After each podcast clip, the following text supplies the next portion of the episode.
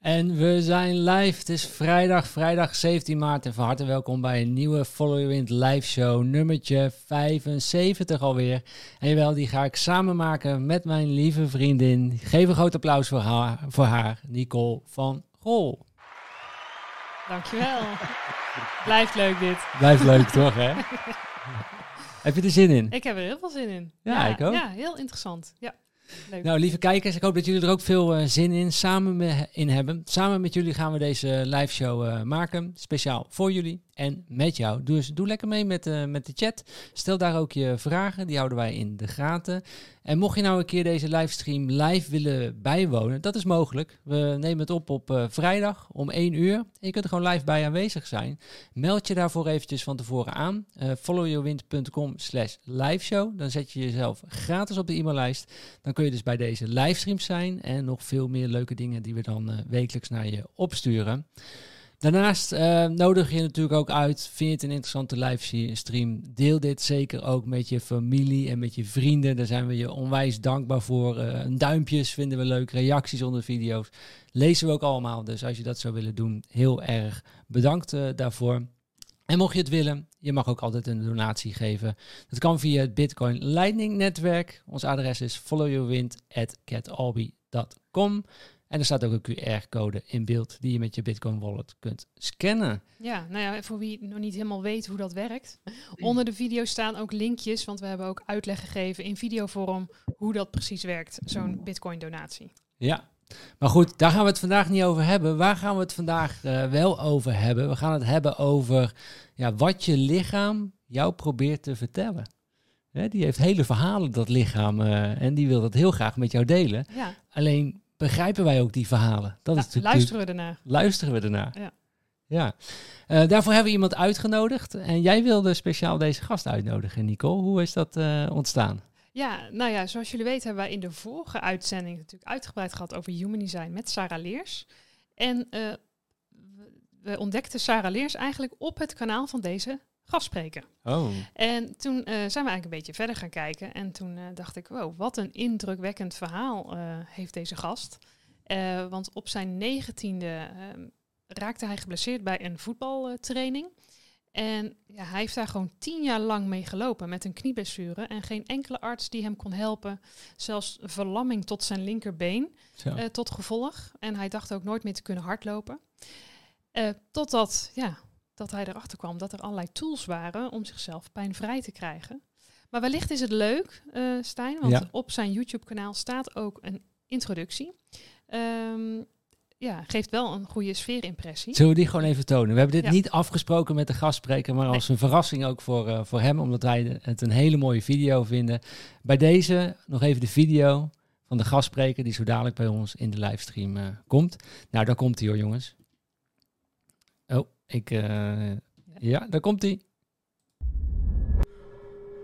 Welcome. My name is Matthijs, and you're listening to Injured Dumbass, your go to podcast if you want to get rid of your injuries and optimize your health. I've seen more than 40 physiotherapists, podiatrists, had a knee surgery, an MRI scan, and saw many more professionals that didn't know how to help me with my injuries. And after five years of struggling, a man named Gerben Hierik helped me with a fairly unknown form of therapy called PDTR. He fixed my knee stabilization in two hours, something that all the previous professionals could not achieve. And after that experience, I swore to dedicate my life to learning and sharing problem solving knowledge.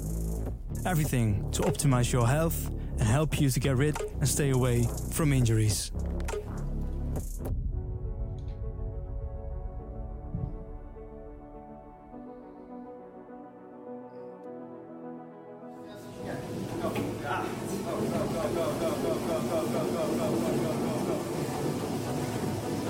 Gezondheid draait niet om voeding, maar het draait om energie. Het draait dus om elektromagnetisme opwekken. En het is niet voeding afhankelijk. Here comes the crying and the activation of the brain. I have the question for people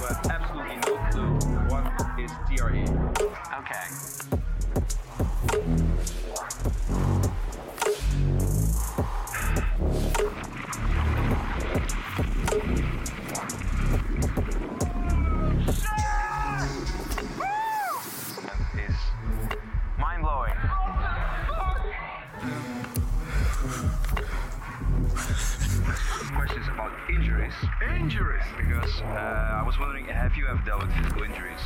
Yes, I did. I did. And uh, uh, Wauw.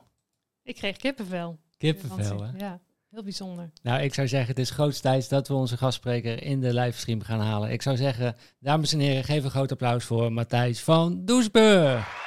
I've seen more than 40 physiotherapists, but that Lekker man, al die geluidjes.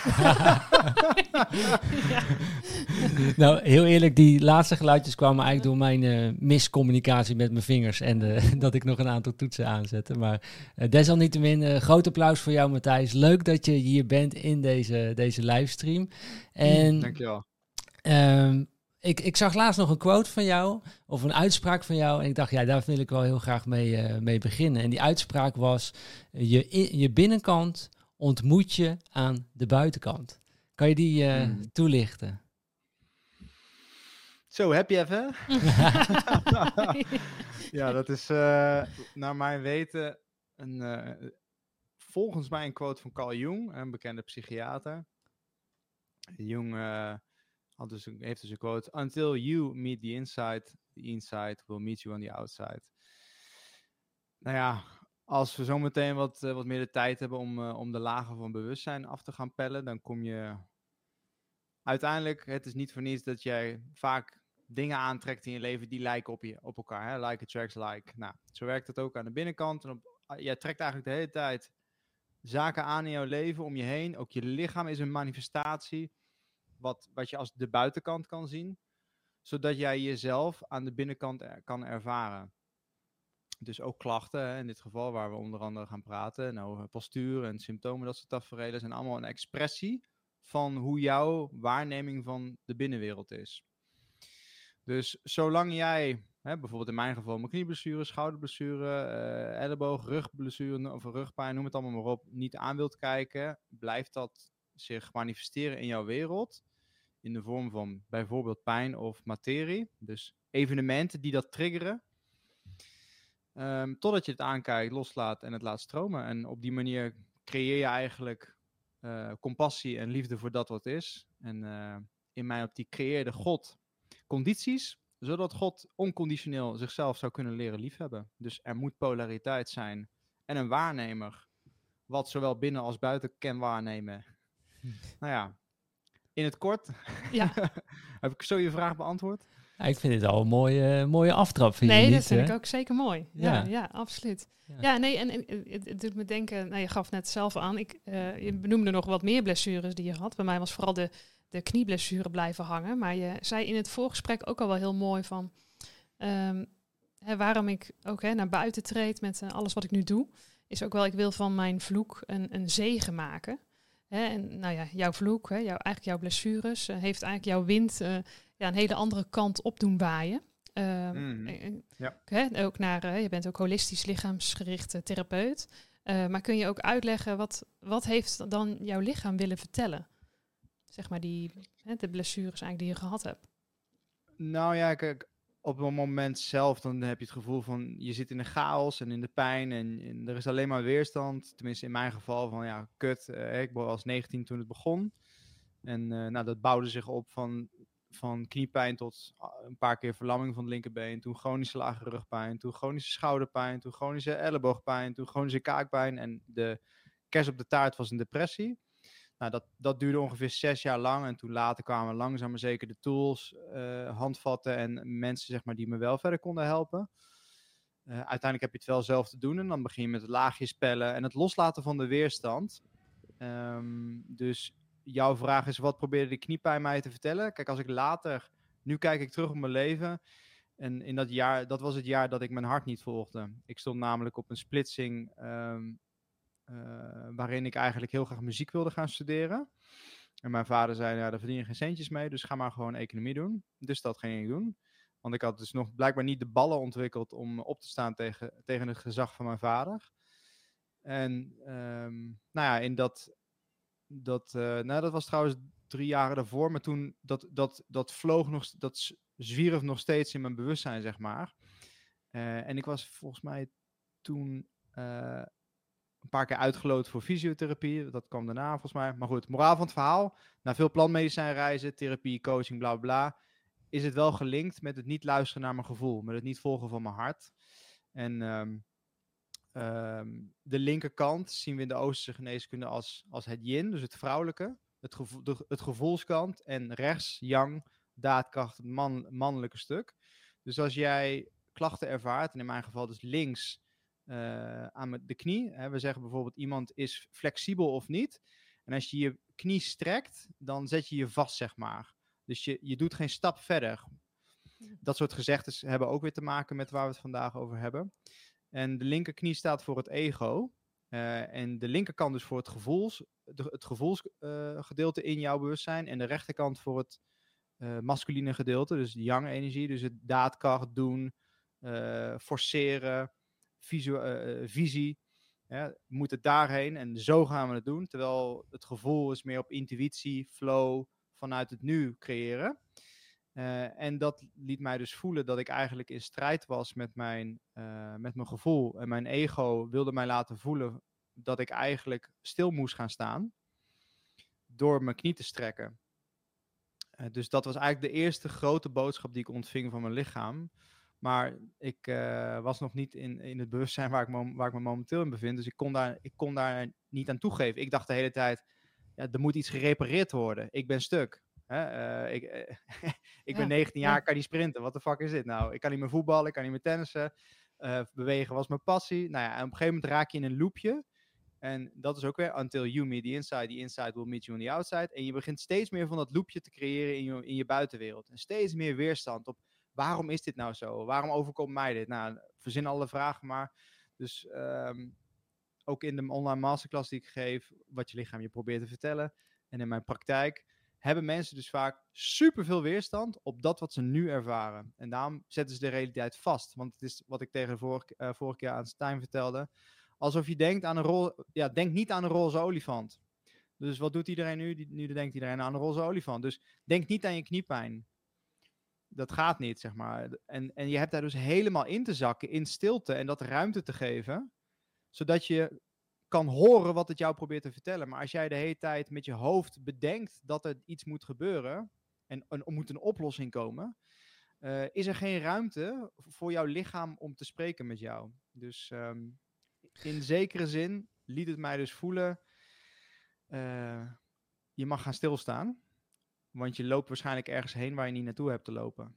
Oh, wauw. Ja, zo. Zo, dat is indrukwekkend. Maar ja, hoe ga je die, die boodschap zien? Hoe ga je die boodschap waarnemen? Weet je, dat is dus wat jij ook al aangeeft. Eigenlijk heel erg afhankelijk van, zit je in je denken? Of zit je vanuit je hart waar te nemen? Wa- wa- Was dat ook het verschil voor jou? Waar, in welke fase was jij in eerste instantie aan het waarnemen? Hoe deed je dat? Ja, e- enorm vanuit mijn hoofd. Net, net als eh, de, ik, de grap die ik ook vaak wel leren hier in Nederland, worden wij onderwezen, hè, onderwijs, maar wij zijn vooral hoofdwijs, bovenwijs. De onderwijzer is het lichaam. Ja. Dat is de werkelijke leraar. Ehm, dus ja, hoe je daar komt, ja, daar zijn heel veel verschillende soorten technieken, tools en handvaten voor. Van eh ademwerktheorie, de Sedona-methode, plantmedicijnen, eh, meditatie. Nou ja, daar, daar is een hele reeks aan, eh, aan technieken voor. Maar ik, ik vind het, is, is het zo dat iedere, iedere ziekte of blessure die je hebt, dat die jou ook echt iets wil vertellen? Of is het gewoon af en toe, is het gewoon ook pech wat je hebt, wat in je leven overkomt? Hoe, kijk jij daarna? Nou ja, ik geloof persoonlijk niet in toeval. Ehm, dus ja, ik geloof persoonlijk wel dat, eh, dat alles, je kan uit alles hè, in, wat ik de vorige keer ook al zei, in formatie. Hè, er, zit, er zit informatie in, in, eh, in zowel het symptoom, ziekte, gezondheid. Eh, ja, kort antwoord op je vraag, ja, daar geloof ik in. Ik heb hier bijvoorbeeld ook een, eh, een enorme pil staan. Dat heet De Sleutel tot Zelfbevrijding van Christine Beerland. En die heeft de psychosomatiek doorgekregen eh, via channel sessies van eh, dus, dus intelligentie van buiten aarde. Wat al die, wat de psychosomatiek is van klachten. Dus eh, ehm, wat ik de vorige keer ook al zei, galspugen, eh, van je hart geen moordkuil maken, een last op je schouders dragen. Die zijn niet zomaar uit de wind komen vallen, al die uitspraken, gezegd is. En ehm, er zijn correlaties met meridianen, emoties, gevoelens. Eh galspugen gaat over woede, haat, wrok. En daar is de lever verantwoordelijk voor. Dus mensen die dat bijvoorbeeld niet kunnen laten zijn, om welke reden dan ook, of, of dat opkroppen, ehm, ja, die slaan dat op. En dan hebben we het nu over dus een, een, een aandoening of een symptoom. Hebben vaak als je leverklachten hebt, dan krijg je klachten aan je rechter schouder. Als je maag- en darmklachten hebt, eh, krijg je vaak last van je linkerschouder. Die zitten op dezelfde informatiebaan. Het is alsof, de, alsof, alsof er een waterleiding zeg maar, geblokkeerd raakt, waardoor de informatie niet door kan stromen naar de rest van het systeem. En wij zijn eigenlijk gematerialiseerd licht, eh, ESMC2 kwa- eh, kwadraat. Eh, en wij trillen op een bepaalde snelheid. Eh, die is trager dan het licht zelf en daarom, daarom kunnen wij elkaar waarnemen. De- ook, ook deze computer en al die materie is, aan de binnenkant hol. Als je zo diep in het, in het atoom duikt, dan zie je niks meer behalve ja, eh, dark matter. Het zijn allemaal zwarte gaten, zeg maar. Die dus licht zuigen en licht vormen. En ehm, daar zit dus een, hele, een heel veld aan informatie omheen. En, en in mijn optiek, dat is het, nogmaals, wat ik hier vandaag vertel, is mijn realiteit. Je bent Ja. hier om je eigen realiteit te vormen. Dus neem alles vooral met een korreltje zout, wat ik zeg. Maar als het resoneert, dan zal het vast om een reden resoneren met je. Ehm, maar goed, ja, ik, ik haal uit al die klachten haal ik de betekenis en die geef ik mee aan mensen, zodat je, ja, zodat je weer kan leren navigeren in je leven. Anders je dit. Ik heb momenteel ervaar ik bijvoorbeeld ook weer wat pijn aan mijn linkerknie. En ik heb het jarenlang eh, niet gehad. Dus het is nu, dus is mijn lichaam weer in communicatie met mij. En dit is een topic voor mij. Dus er zijn, eh, eh, ik, daar kan ik zo meteen ook nog even naar kijken. Maar er zijn ook bepaalde topics die te maken hebben met de ledematen. ehm, eh, en, en specifieke aandoeningen, zeg maar. En dat thema is, is, is een grote, zeg maar, voor mij in dit leven. Ja, daar ben ik ook wel benieuwd naar. eh, want je noemt net eh, lever. Hè, dat, hè, dat staat dan wel weer in contact met, met de schouder. Maar inderdaad, eh, een aandoening aan de lever of aan de darmen of aan de longen. Wat zegt dat dan precies? Daar ben ik wel heel benieuwd naar. Misschien, maar ik, ik wil nog even, even iets persoonlijks nog delen. Want wat je net vertelde, het gaf mij wel ook wel weer helderheid. Want ik zat even terug te denken. Want jij gaf vorige week in het voorgesprek ook aan van... Hey, geef ook aan, heb je zelf iets of zo? Of een klacht of een pijn? Misschien kunnen we dat ook meenemen. Dus dat is ook Mhm. nu even gelijk een vraag in de chat aan de mensen die er zijn. Hè? Misschien Ja, Ehm, ja, eh, voel je van, hé, hey, ik wil dit eigenlijk wel delen. Ik heb een bepaalde klacht of in het verleden gehad. Eh deel het en misschien kunnen we dat dan bespreken. Maar Ja, tegen... of, of een hele grote trigger, dat werkt ook vaak. Van wat, wat, is nu, wat is momenteel bijvoorbeeld de top 3 of de top 5 aan triggers in jouw leven? Daar, daar een trigger is niks anders dan weer de buitenwereld die iets zegt over jou. En iets, het raakt iets in jou waar jij nog geen acceptatie bij hebt, bij voelt. Hè. Je kan daar geen compassie voor hebben. Hè, nogmaals, God, is, God creëerde condities zodat het zichzelf onconditioneel kon leren liefhebben. Maar daarvoor moet het wel polariteit ervaren. Dus het is iedere keer is dat de weerstand of de klacht of de ziekte is een opening om je bewustzijn te verruimen en, en nog meer in liefde te stappen. En op een gegeven moment ben je gewoon, is gewoon alles liefde. En eh, Ja. dat houdt ook alles bij elkaar. Maar dus de vraag aan de mensen van ja, eh, zou je zo vrij willen zijn om je top drie triggers te willen Triggers delen? Dat zou dat ook mooi. kunnen. Dus, dus dat kan ook voor jullie. Hè? Wat is, eh, als jullie nu een top drie van triggers zouden mogen opstellen? Of misschien ervaren jullie zelf een bepaalde klacht of, of een pijntje of een terugkerend thema waar, waar, waar je vaker door getriggerd raakt? Ik vind het top drie best moeilijk eigenlijk. Maar de Ja, laatste pijn aan- die ik gehad heb, heb ik eh, ja, tussen mijn schouderbladen. Heb ik wel eens last.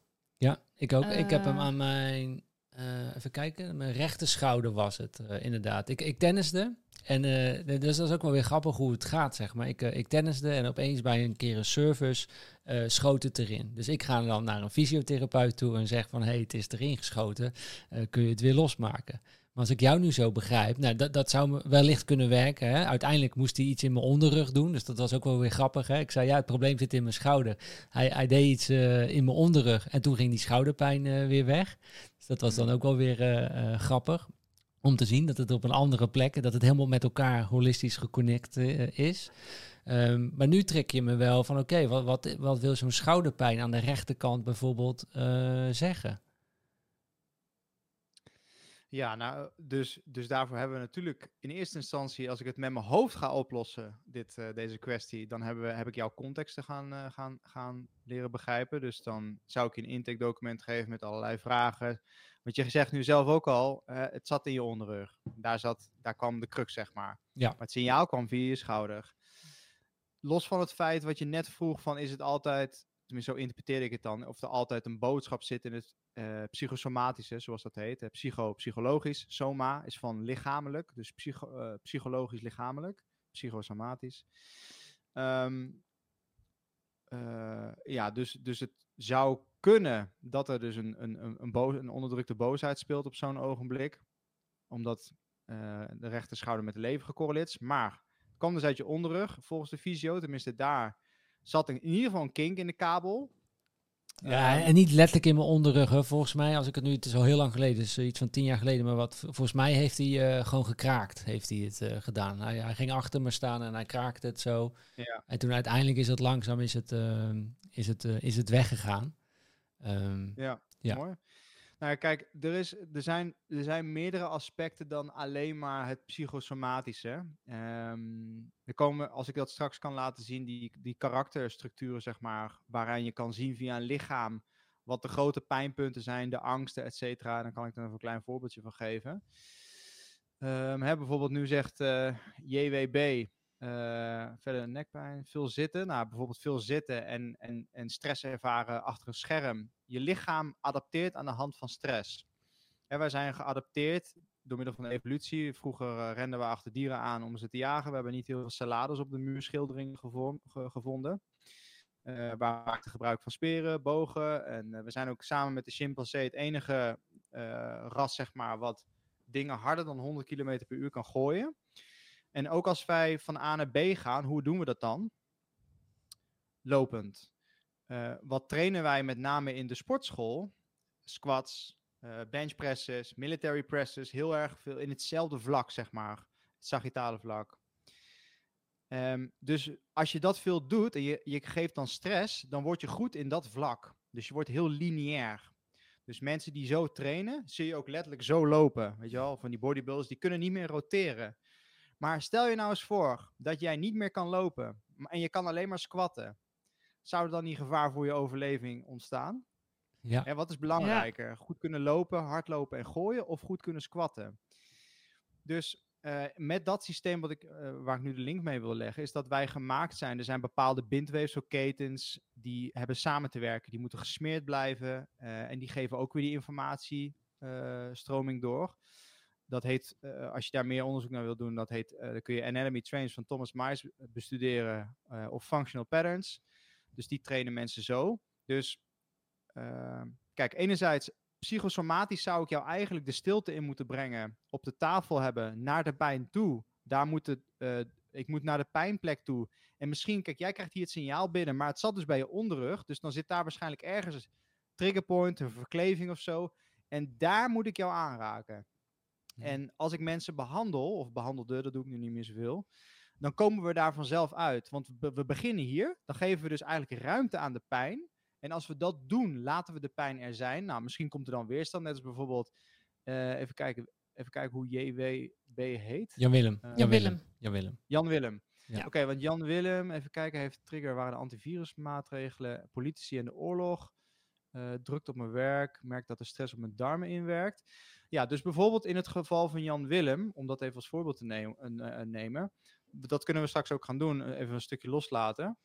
Dan zouden we dus nu de ogen gaan sluiten. Eh, zou ik heel eventjes kort, kort wat ademwerk doen om even in het lichaam te zakken, om, om het hoofd eventjes wat meer uit te laten zoomen. En vervolgens gaan we de pijn gaan we opzoeken, of, opzoeken, of de weerstand, daar gaan we met ons v- volledige aandacht naartoe. Vervolgens gaan we dat dus eh, figuurlijk gezien ruimte geven. Dus je kan letterlijk dit doen als je eraan denkt, of je kan er gewoon heet bij blijven, want op die manier geef je het al ruimte, want je laat er, het er zijn. En ehm, op een gegeven moment kun je onder de pijn gaan zakken. Want de pijn is niks anders dan een signaal. Jouw lichaam zei van, hé, hey, je moet even stoppen met wat je doet, om welke reden dan ook. Dat hoeft niet per se met de tennis te maken te hebben. Dat is gelijk wat we denken, want we denken, oh, ik was aan het tennissen, dus het moet met tennis te maken hebben. Ja. Ik heb te veel getennist ja. of zo, of ik had een slechte houding, of weet ik veel wat. eh, mijn, mijn houding, eh, nou ja, goed, dat soort, dat soort hoofdstukken komen er dan allemaal vrij. Maar de vraag is, waarom ben jij überhaupt zo gaan bewegen? Waarvan dit dan het res- eindresultaat was. Dus als we dat lang genoeg doen, komen we vanzelf wel bij het antwoord terecht. En dan zit er waarschijnlijk ergens iets wat jij, eh, waar jij je dus over opwinde. Daar voelde jij weerstand over. En weer, met weerstand bedoel ik, ik wil dit niet. En dat hoeft dus niet met de schouder te maken hebben. In Jan Willems geval is het dus hè, de antivirusmaatregelen, eh, politici in de oorlog. eh, en dat triggert, dat triggert Jan Willem dus. Dus iedere keer als hij zich moeit met die topics, raakt zijn zenuwstelsel getriggerd, is er extase.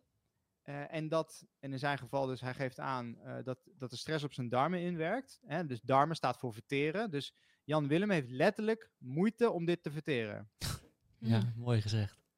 Ehm, dat is dus zeg maar even een, een hele simpele variant van hoe je dat kan uitleggen. Dus oké, wat in Jan Willem wordt er nu geraakt? Waarom kan hij dit niet gewoon laten, laten zijn en aanschouwen? Hij, er is iets in hem wat dus aan deze shit kleeft. En omdat hij dat doet en weerstand heeft, zet hij de boel vast. Dus hij denkt de hele tijd, ik wil geen antivirusmaatregelen. Ik wil geen, ik, ik word die politici, die poppenkast shit, daar word ik helemaal scheidsziek van. En die oorlog moet, moet je mij ook niet voor bellen. Dus wat is dat dus? Weer aan eh, eh, attachment, zeg maar. Eh, en het mag er eigenlijk dus niet zijn. Dus ik duw het weg. Het lichaam die spiegelt dat. Er ontstaat dus bijvoorbeeld, in jouw geval, pijn in je schouder. In zijn geval krijgt hij last van zijn darmen. Ehm, eh, en dan, dus als we, in, als we in een behandeling zouden zitten, komen we vanzelf bij de, bij de kern uit. En dat zijn vaak verhalen van, van, vanuit jeugd of vanuit vorige levens die we met, met als ziel zeg maar door eh, meenemen. Eh, er is ook aangetoond dat wanneer een mens overlijdt eh, en de ziel het lichaam verlaat, dan is het lichaam ineens, eh, als ik het goed heb, iets van 2 gram lichter.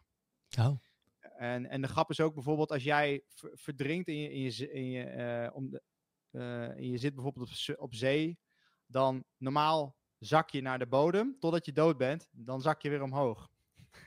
Dan ga je weer Oh. omhoog. Ja, dat is echt eh, dat is, eh, super flauw van. eh, ik weet niet wat voor natuurkunde Wat, ja, daaraan verbonden is- zit, maar Wat is daar de goed. gedachte achter? ja. de, de ziel, hè, de ziel in mijn optiek incarneert van leven tot leven. He- daarom, heeft de, daarom hebben de Egyptenaren bijvoorbeeld ook de, het boek van de doden. Want die leerden dus over de dood en hoe de ziel is eigenlijk een container, een geometrische container. Die neemt informatie met zich mee, van dit leven naar het volgende, bla bla bla. En als er dingen gebeurd zijn in andere levens die niet zo relaxed waren, waar jij bijvoorbeeld nog schuldgevoel voor hebt, of je hebt in de loopga loopgraven gevochten in de Eerste of de Tweede Wereldoorlog, wat het ook mag zijn, en er zitten nog stukken en die heb je niet aangekeken, dan herhaalt zich dat in het gemanifesteerde leven, in materie, en zul je het moeten aankijken. En dat wat je aankijkt is eigenlijk jezelf. Want dat is de grap. Hè? Wat zit er achter jouw ogen? Achter er mijn, achter o- jouw ogen, achter, mijn- Nicole? achter mijn ogen. Wie neemt, wie neemt Stijn waar? Wie neemt de gedachten van Stijn waar? Wie neemt de gedachten van Nicole waar? Wie neemt de gevoelens van Nicole en Stijn waar? Je kunt je eigen gedachten waarnemen. En Nee, je kan ook je lichaam waarnemen. Dus dat wat achter jouw ogen zit, hè, dat is de observeerder, dat is de waarnemer. En die waarnemer, vanuit dat punt kun je dus ook die klachten gaan leren zien, ervaren, weerstanden gaan ervaren. Ehm, en op die manier kun je, kun je dus eigenlijk gaan, gaan zien, hé, hey, ik ben dit helemaal niet.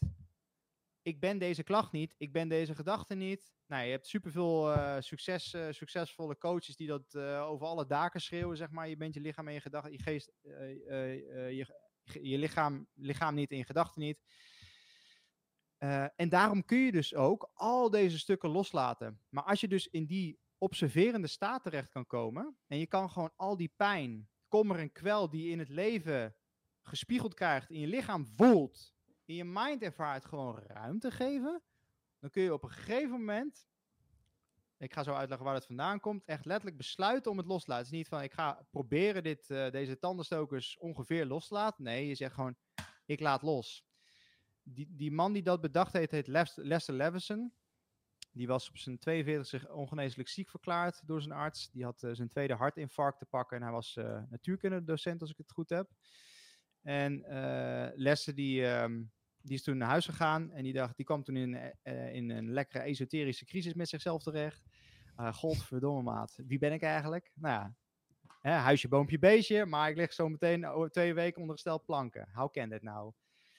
En toen dacht Lester, als ik in ieder geval loslaat wat ik niet ben, kom ik er vanzelf achter wie ik wel ben. Ja. Dus toen Ja, is mooi, Lester dus in een soort van zen-boeddhistische staat terechtgekomen, is alles gaan observeren, al zijn gedachten, zijn gevoelens, zijn pijntjes. En op een gegeven moment merkte hij dus, wat ik dus net zeg, dat als je bijvoorbeeld, hey, rechter schouderpijn, jij denkt gelijk, oké, ik moet naar de fysio toe. Maar je kan ook gewoon even thuis stil gaan zitten, de stilte ingaan en gaan voelen, oké, ik ga nu gewoon de pijn helemaal volledig toelaten. Oh kut, ik wilde niet dat de pijn er is. Oké, kan ik nu waarnemen dat er weerstand in mijn ego is, wat de pijn probeert weg te duwen? Ah nee, dit kan niet, Matthijs. Oké, kun je dat ook waarnemen? Dat je de ego denkt dat dit niet kan. Dus zo ben je Ja. dus de hele tijd dat aan het waarnemen. Dus je bent eigenlijk een spelletje aan het spelen met je conditioneren en je, en je ego. En op een gegeven moment ontstaat er rust. En kan je de pijn helemaal toelaten.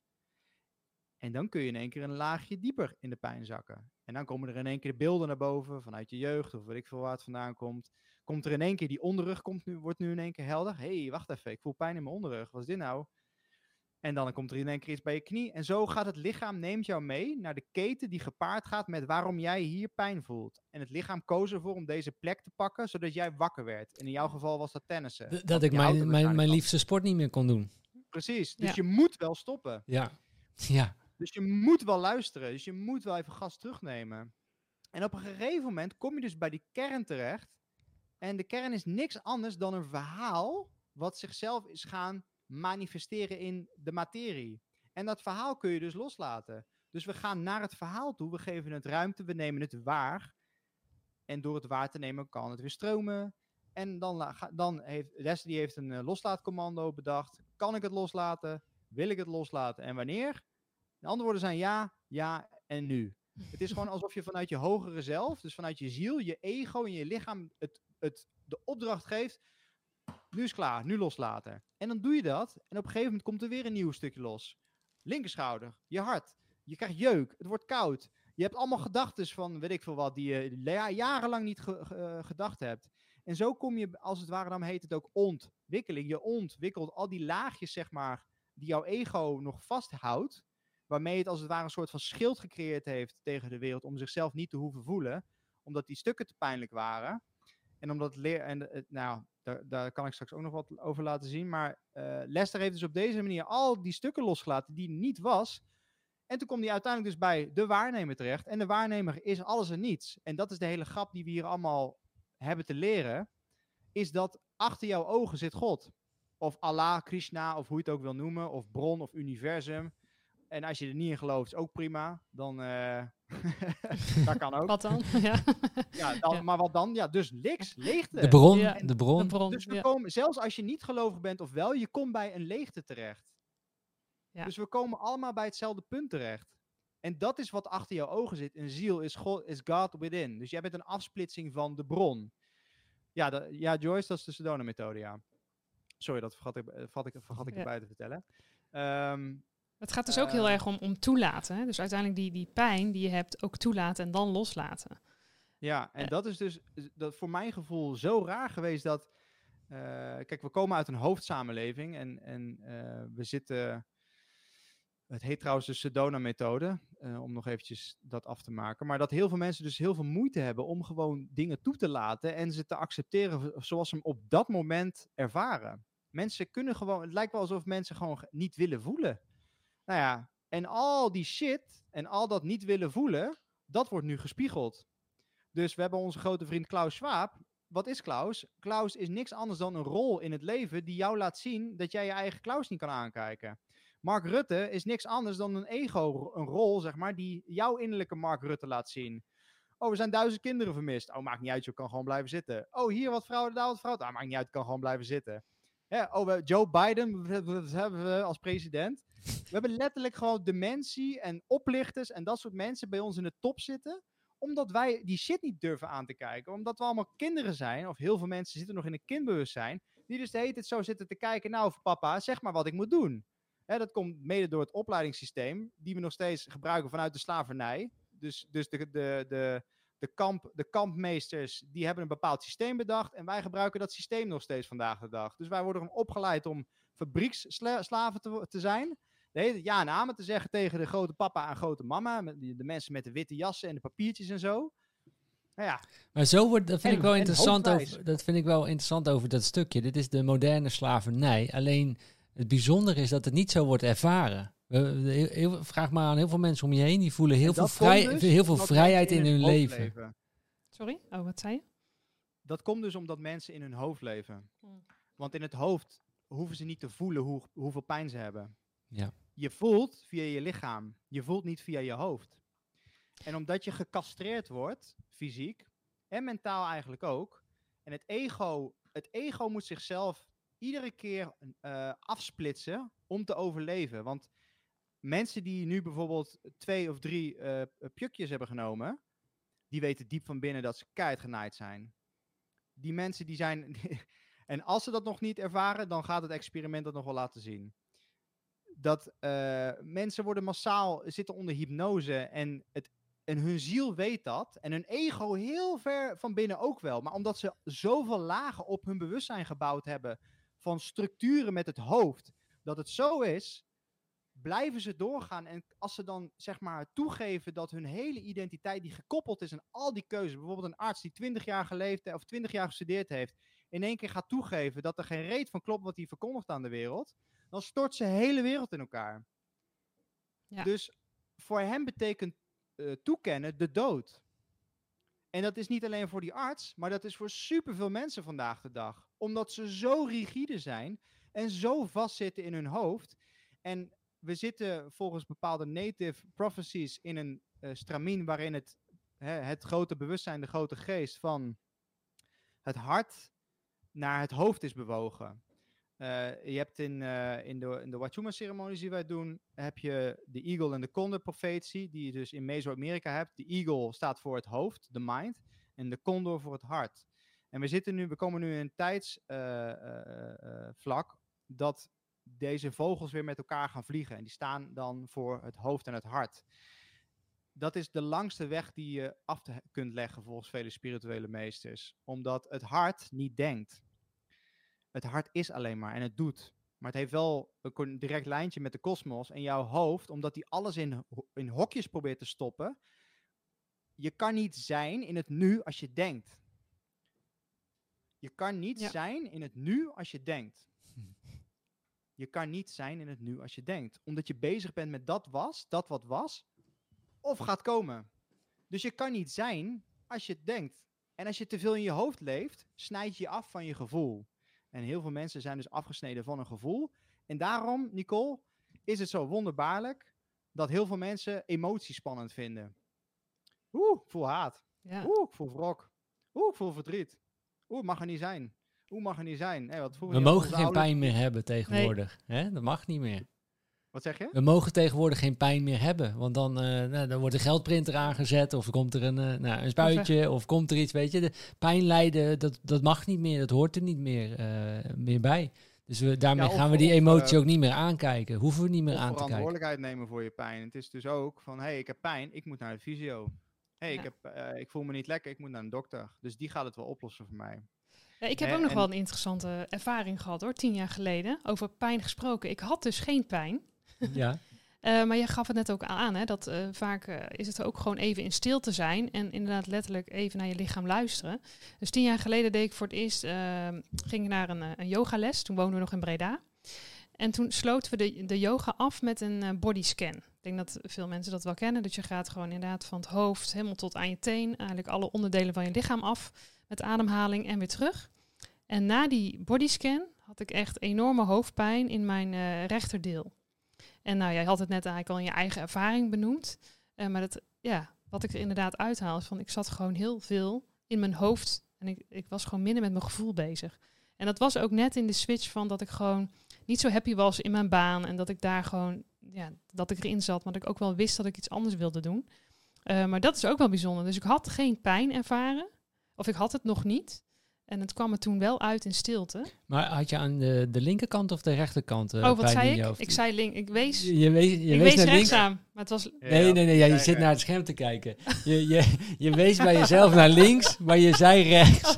Maar wij zien onszelf in spiegelbeeld, Ja, dus ik, ik, snap, ik snap het helemaal. Maar, maar het interessante was, jij had aan je, je, in je linkergedeelte van je hoofd, had jij eh, Hoofdpijn. hoofdpijn. Ja. En is de linker... Oh nee, linkerkant, is dat de creatieve kant of niet? Nee, linkerkant is het denken, toch? Help ons. Hel- help ons even, want anders stort Kijk, onze wereld nu in, zeg maar. Wat is nu Want, de vraag? Waar de linkerkant van, van het hoofd voor staat? Ja, nou, die- eigenlijk de hoofdpijn aan de linkerkant. Wat ehm, geeft dat iets aan dat ik dan wellicht minder met mijn gevoel bezig was en dus te veel aan het denken was? Nou ja, meestal is als je pijn bij je hoofd ervaart, is dat inderdaad dat je er gewoon te veel aan het denken bent. Ja. Ja.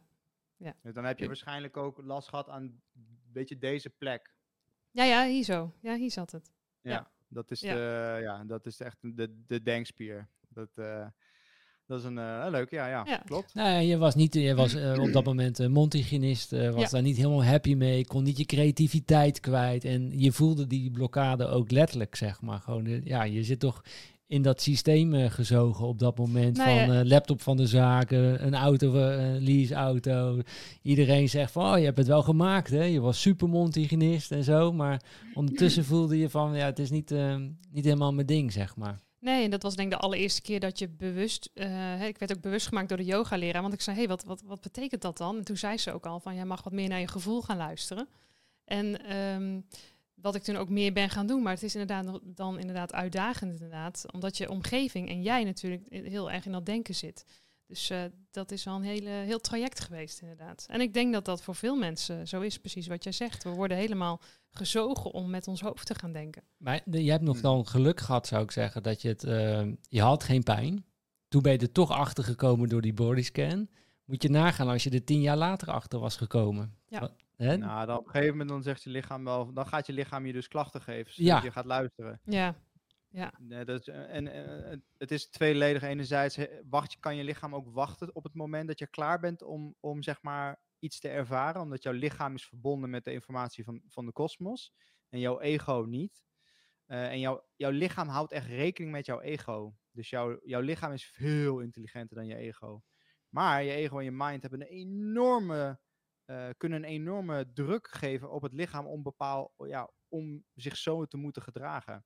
Bijvoorbeeld die Jan Willem had net nog een opmerking in de chat. No pain, no gain. Dat is ook zo'n Mm. opmerking waar je, waar je geen fuck aan hebt. Dus, dus tenminste in mijn optiek. Hè, ehm, eh, met dat soort dingen, door dat soort dingen te zeggen, creëer je de realiteit ook. En wat ik de vorige keer ook zei, het meest tijdloze magazine ter wereld, de Bijbel. En then there was the word of God.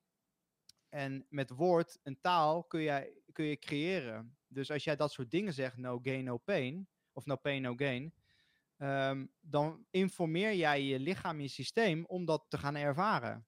Je bent de hele tijd je eigen realiteit aan het creëren. Dus ook al jouw woorden, gedachten, wat je net ook zei, ik heb geen pijn, of eh, jij hebt sowieso geen pijn. Wat ben jij? Jij bent die waarnemer achter de doppen van Nicole. En Ja. dat heeft niks. Het ervaart alleen maar. Het is, het is bewustzijn wat zichzelf ervaart. Dus iedere keer als jij ook met je taal zegt: Ik heb dit, of ik ben boos, of ik ben verdrietig, of bla bla bla, dan zet je het weer vast.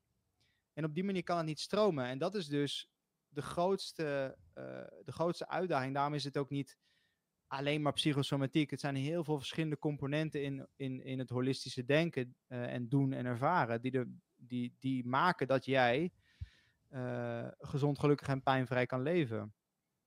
Ja, ik vind het wel een mooie uitnodiging die je eigenlijk ook eh, deed aan de, aan de kijkers en aan ons en aan iedereen. Is van hey, we mogen meer naar ons eh, hart toe in plaats vanuit hè, van het denken meer naar het, eh, naar het hart.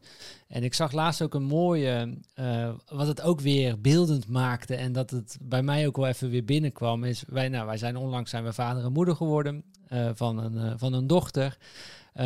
Nou, Nicole was op een gegeven moment zwanger. En eh, op een gegeven moment. Ja.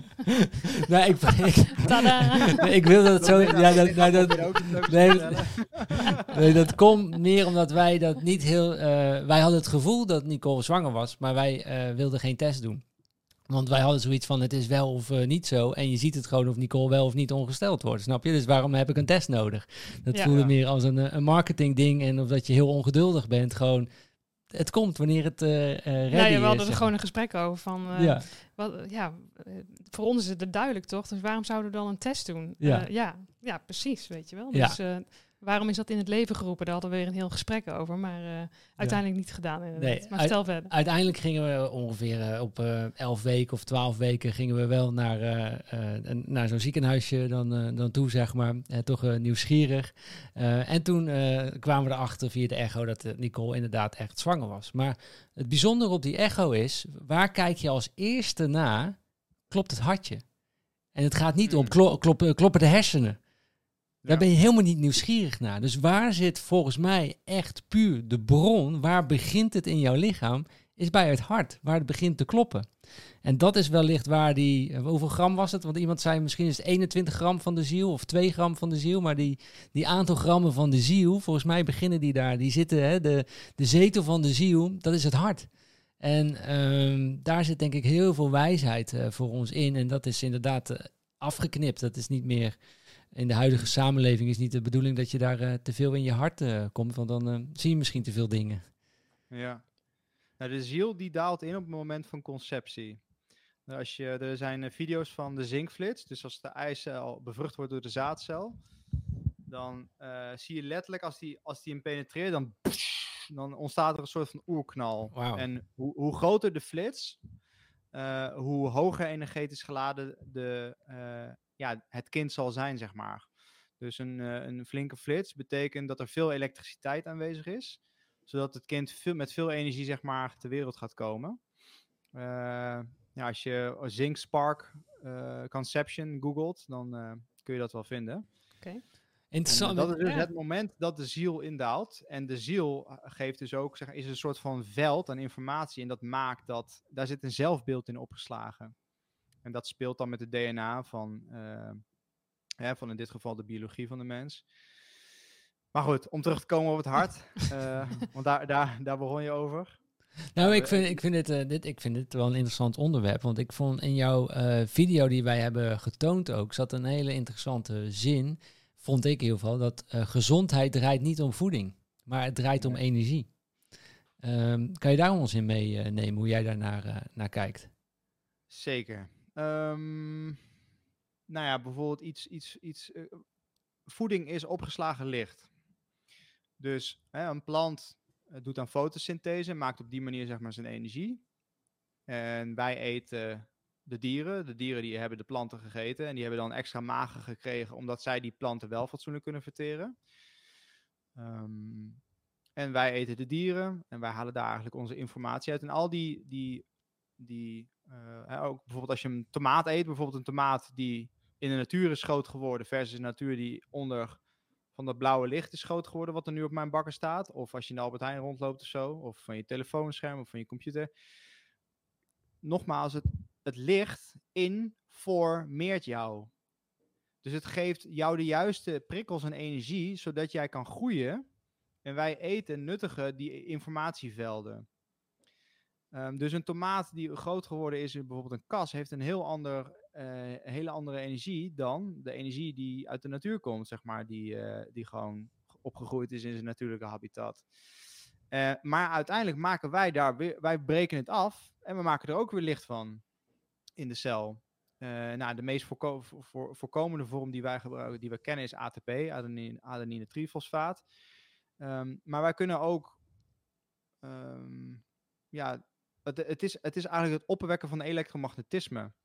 En van nature, bijvoorbeeld een, een leuk voorbeeldje van, van eh, wat aantoont dat, eh, of nou we hebben in ons hoofd de supragmatische nucleus, dat is de hoofdklok. En ehm, wij krijgen door middel van onze huid en ons ooglid, ons netvlies, krijgen wij, als wij licht binnenkrijgen, gaat die naar de, naar de nucleus toe.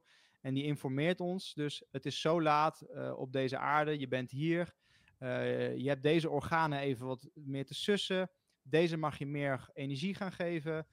Als we wakker worden, als we, als we een gezond bioritme hebben, dan stijgt ons cortisol en adrenaline. Dat zorgt ervoor dat we een temperatuurshift krijgen, we worden wakker. Ehm, en idealiter ga je dan gelijk naar buiten en komt er ochtendlicht op je netvlies. Je kijkt niet in de zon, maar net van de zon af. Hè, daarom zie je ook bijvoorbeeld in de Egyptische cultuur dat eh, veel dingen naar de zon gericht zijn. Je ziet dat oog overal terugkomen. Al staat dat volgens mij voor de pijnappelklier, voor het derde oog, waarmee Hm. je nog veel meer kan zien dan wat wij hier in materie kunnen zien. Ehm, en dat, dat licht, dat, dat kalibreert als het ware jouw klok. Dan gedurende de dag heb jij zonlicht nodig en cholesterol. Dus je moet vet eten, veel vet. Eh, hè, als je, ik heb eh, daar kaarsjes branden. Als ik, als ik een, als ik een suiker, eh, bijvoorbeeld een, eh, hoe heet het, een, een suikerblokje of zoiets. Suikerklontje? Een suikerklontje Klontje. of een kaarsje. Ja. Een suikerklontje, ik heb, ik, ik heb het al zo lang niet meer gezien. Eh, Ja. Een suikerklontje of een kaarsje zou verbranden. Welke brandt dan het langste? Het zou wel het suikerklontje zijn. eh, die heeft de... de... Nee, die gaat het snelste Nee, op. die gaat juist. snel Oh, die gaat juist. Ja. Ja, Suiker Ja. heeft juist heel weinig brandstof. ja, ja, inderdaad. Vet en Ja. vet heel veel. Er zit heel veel waterstof in. En Ja. waterstof is heel belangrijk in de energieproductie. Daarom is vet zo belangrijk. En je hebt dus zonlicht nodig en veel vet. Dus en dat maak je van eh, je maakt van cholesterol. Van vet maak je cholesterol. Dat, dat licht dat schijnt als het ware, beschijnt, eh, beschijnt jouw lichaam. En aan de hand daarvan maak je hormonen. Al je hormonen worden van dezelfde bouwblokjes gemaakt. Dus ook, je, dus ook je stress. Dus als je veel stress ervaart, dan heb je sowieso een probleem. Dan gedurende de dag maak jij melatonine. Dankzij, als je, ik hoop dat je een gezonde darm, darmen hebt, want je hebt serotonine nodig als hormoon om melatonine te maken. En dan en op een gegeven moment dan dimt het licht weer. eh, en dan gaat jouw lichaam melatonine afgeven.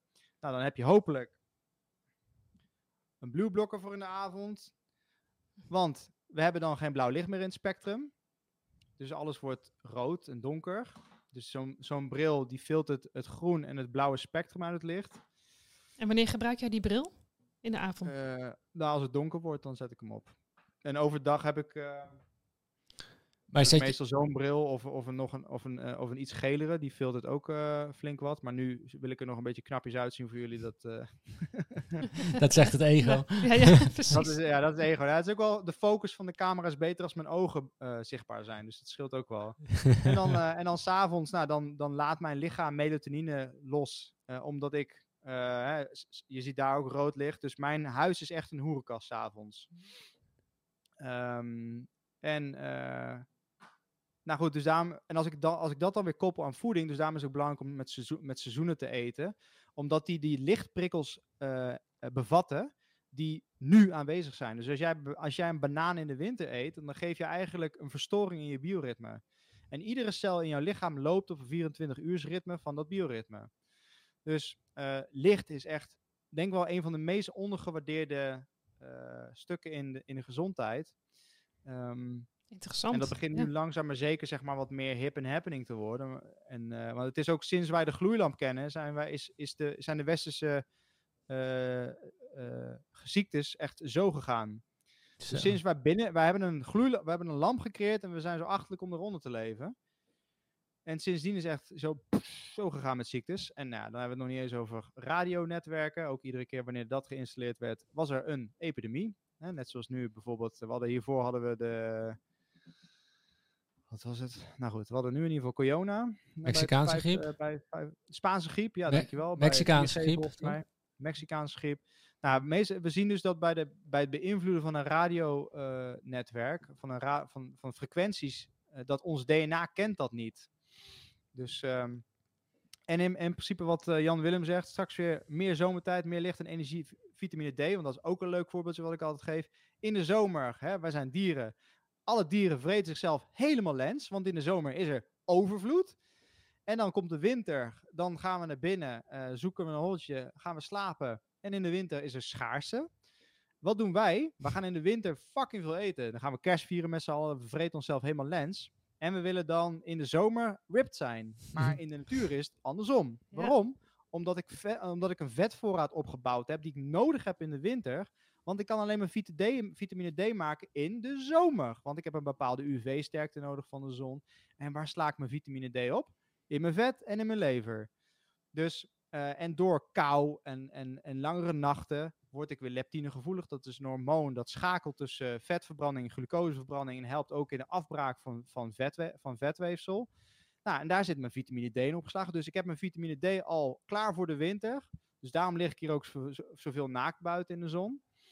Ehm, dus dat zijn ook weer de wat meer natuurkundige stukken van gezondheid waar je gewoon rekening mee hebt te houden. En dan eh, is er niks aan de hand, zeg maar. Maar op zijn- basis van ja. licht. Ja, maar we Ja. zijn dus ook dit. We zijn zo geconditioneerd inderdaad om dus in die winter hè, gezellig binnen, gezelligheid, eten met elkaar. eh, dat, dat, het, ja, dat daar dus vooral de, de focus op ligt, terwijl niet op het licht, inderdaad. Ik heb Nee. nooit, nooit zo gezien, inderdaad. Want ehm, Nee, je krijgt nu ook Ja. een heel ander beeld bij alle kassen die in Nederland staan. En al het eten wat daar wordt gefabriceerd eh, in de, hè, met een waanzinnig mooie, consistente kwaliteit. Maar, eh, maar, maar meer in kwantiteit dan in kwaliteit uiteindelijk wordt het daar eh, gemaakt. Omdat het niet de echte lichtbron heeft waarop die tomaten en de paprika's en de komkommers eh, groeien. Ja, dus dat is, eh, dat is wel, daar ben ik benieuwd naar. Dat, er is natuurlijk een, een economisch aspect hierin in, in, eh, bij betrokken. Want bedrijven hebben er baat bij om zoveel mogelijk te verkopen van hun product of dienst. En die zullen misschien wat minder genegen zijn om vanuit hun hart te denken. Omdat we dus nu volgens die profetie waar ik er straks over sprak, van de eagle en de condor, zijn we dus weer van de eagle, van het mind, van de mind, naar het hart aan het zakken.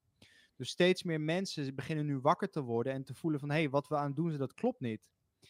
Ehm, en, en, en langzaam maar zeker komen die dus weer samen.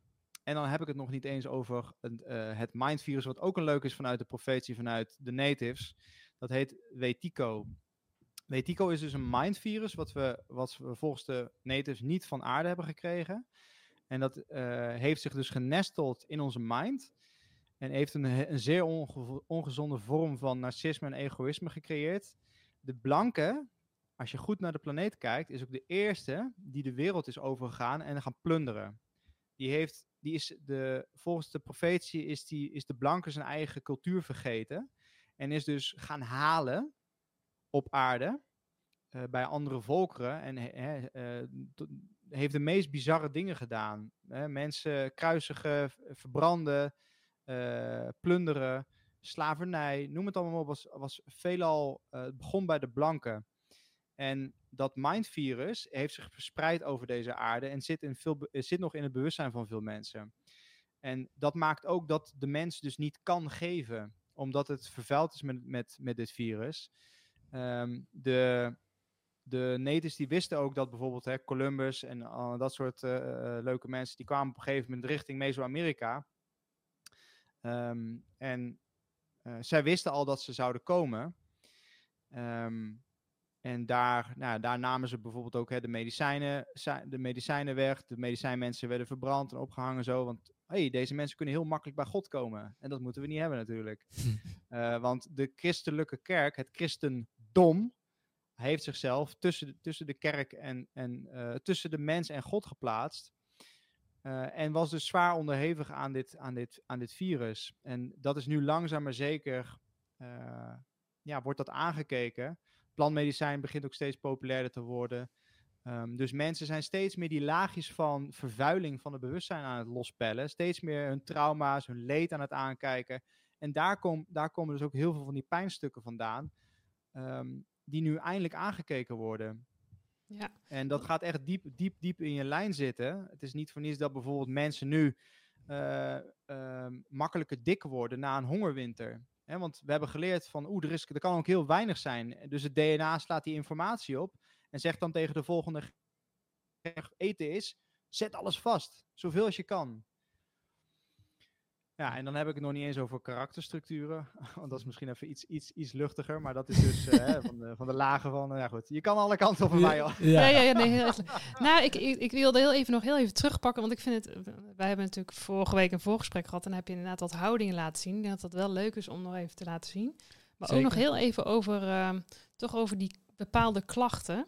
Ehm, kun je daar nog iets over delen? Ik zag ook, dat was ook wel een hele kwetsbare vraag natuurlijk, want, maar ook wel nieuwsgierig, hey, hoe werkt dat dan? Uh, als iemand kanker heeft, ehm, die niet te genezen is, hè, wat, ja, wat, wat, wat is daar inderdaad? Daar zijn we ook wel benieuwd naar. Je hoort vaker hè, ja, dat, dat het ergens gaat zitten in de longen, in de, in de darmen. Mhm. Ehm, wat, eh, ja, wat, wat zou dat kunnen zijn? Kun je dat zo altijd iets aanwijzen? Of? Nou, je hebt, kijk, het allerbelangrijkste, er is altijd een specifieke context van de persoon waar je over spreekt. Dus er is geen, eh, er is eigenlijk nooit een perfect generalistisch antwoord. In mijn Mm. optiek, dat is nog niet, Ja. niet voorgekomen. Het is vaak wel gepaard en het zit heel vaak in de buurt. Ehm, maar eh, naar mijn weten is, is eh, iemand die kanker ervaart, kan enerzijds dus een natuurkundig probleem zijn. Dus iemand die bijvoorbeeld eh, hè, eh, bij Tsjernobyl in de buurt woont en daar dus een hoge mate van straling ervaart, die niet natuurlijk is voor het DNA, waardoor er celdeling ontstaat o- om maar te overleven. En daar heb ik iets minder, daar heb ik, daar heb ik niet zoveel verstand van, van dat, van dat natuurkundige proces. Ehm, ik weet wel dat in de psychosomatiek dat kanker eh, echt voor extreme onderdrukte boosheid, eh, dat het daarmee gepaard gaat. Dat mensen die kanker ervaren zijn ook vaak echt zijn hele pissige, chagrijnige mensen. Vaak, in het begin. En dan later, ehm, eh, eh, dan, tenminste dat is van wat ik heb gezien in, op, eh, op, op, op, in documentaires. mm, Die hadden wel plantmedicijn genuttigd.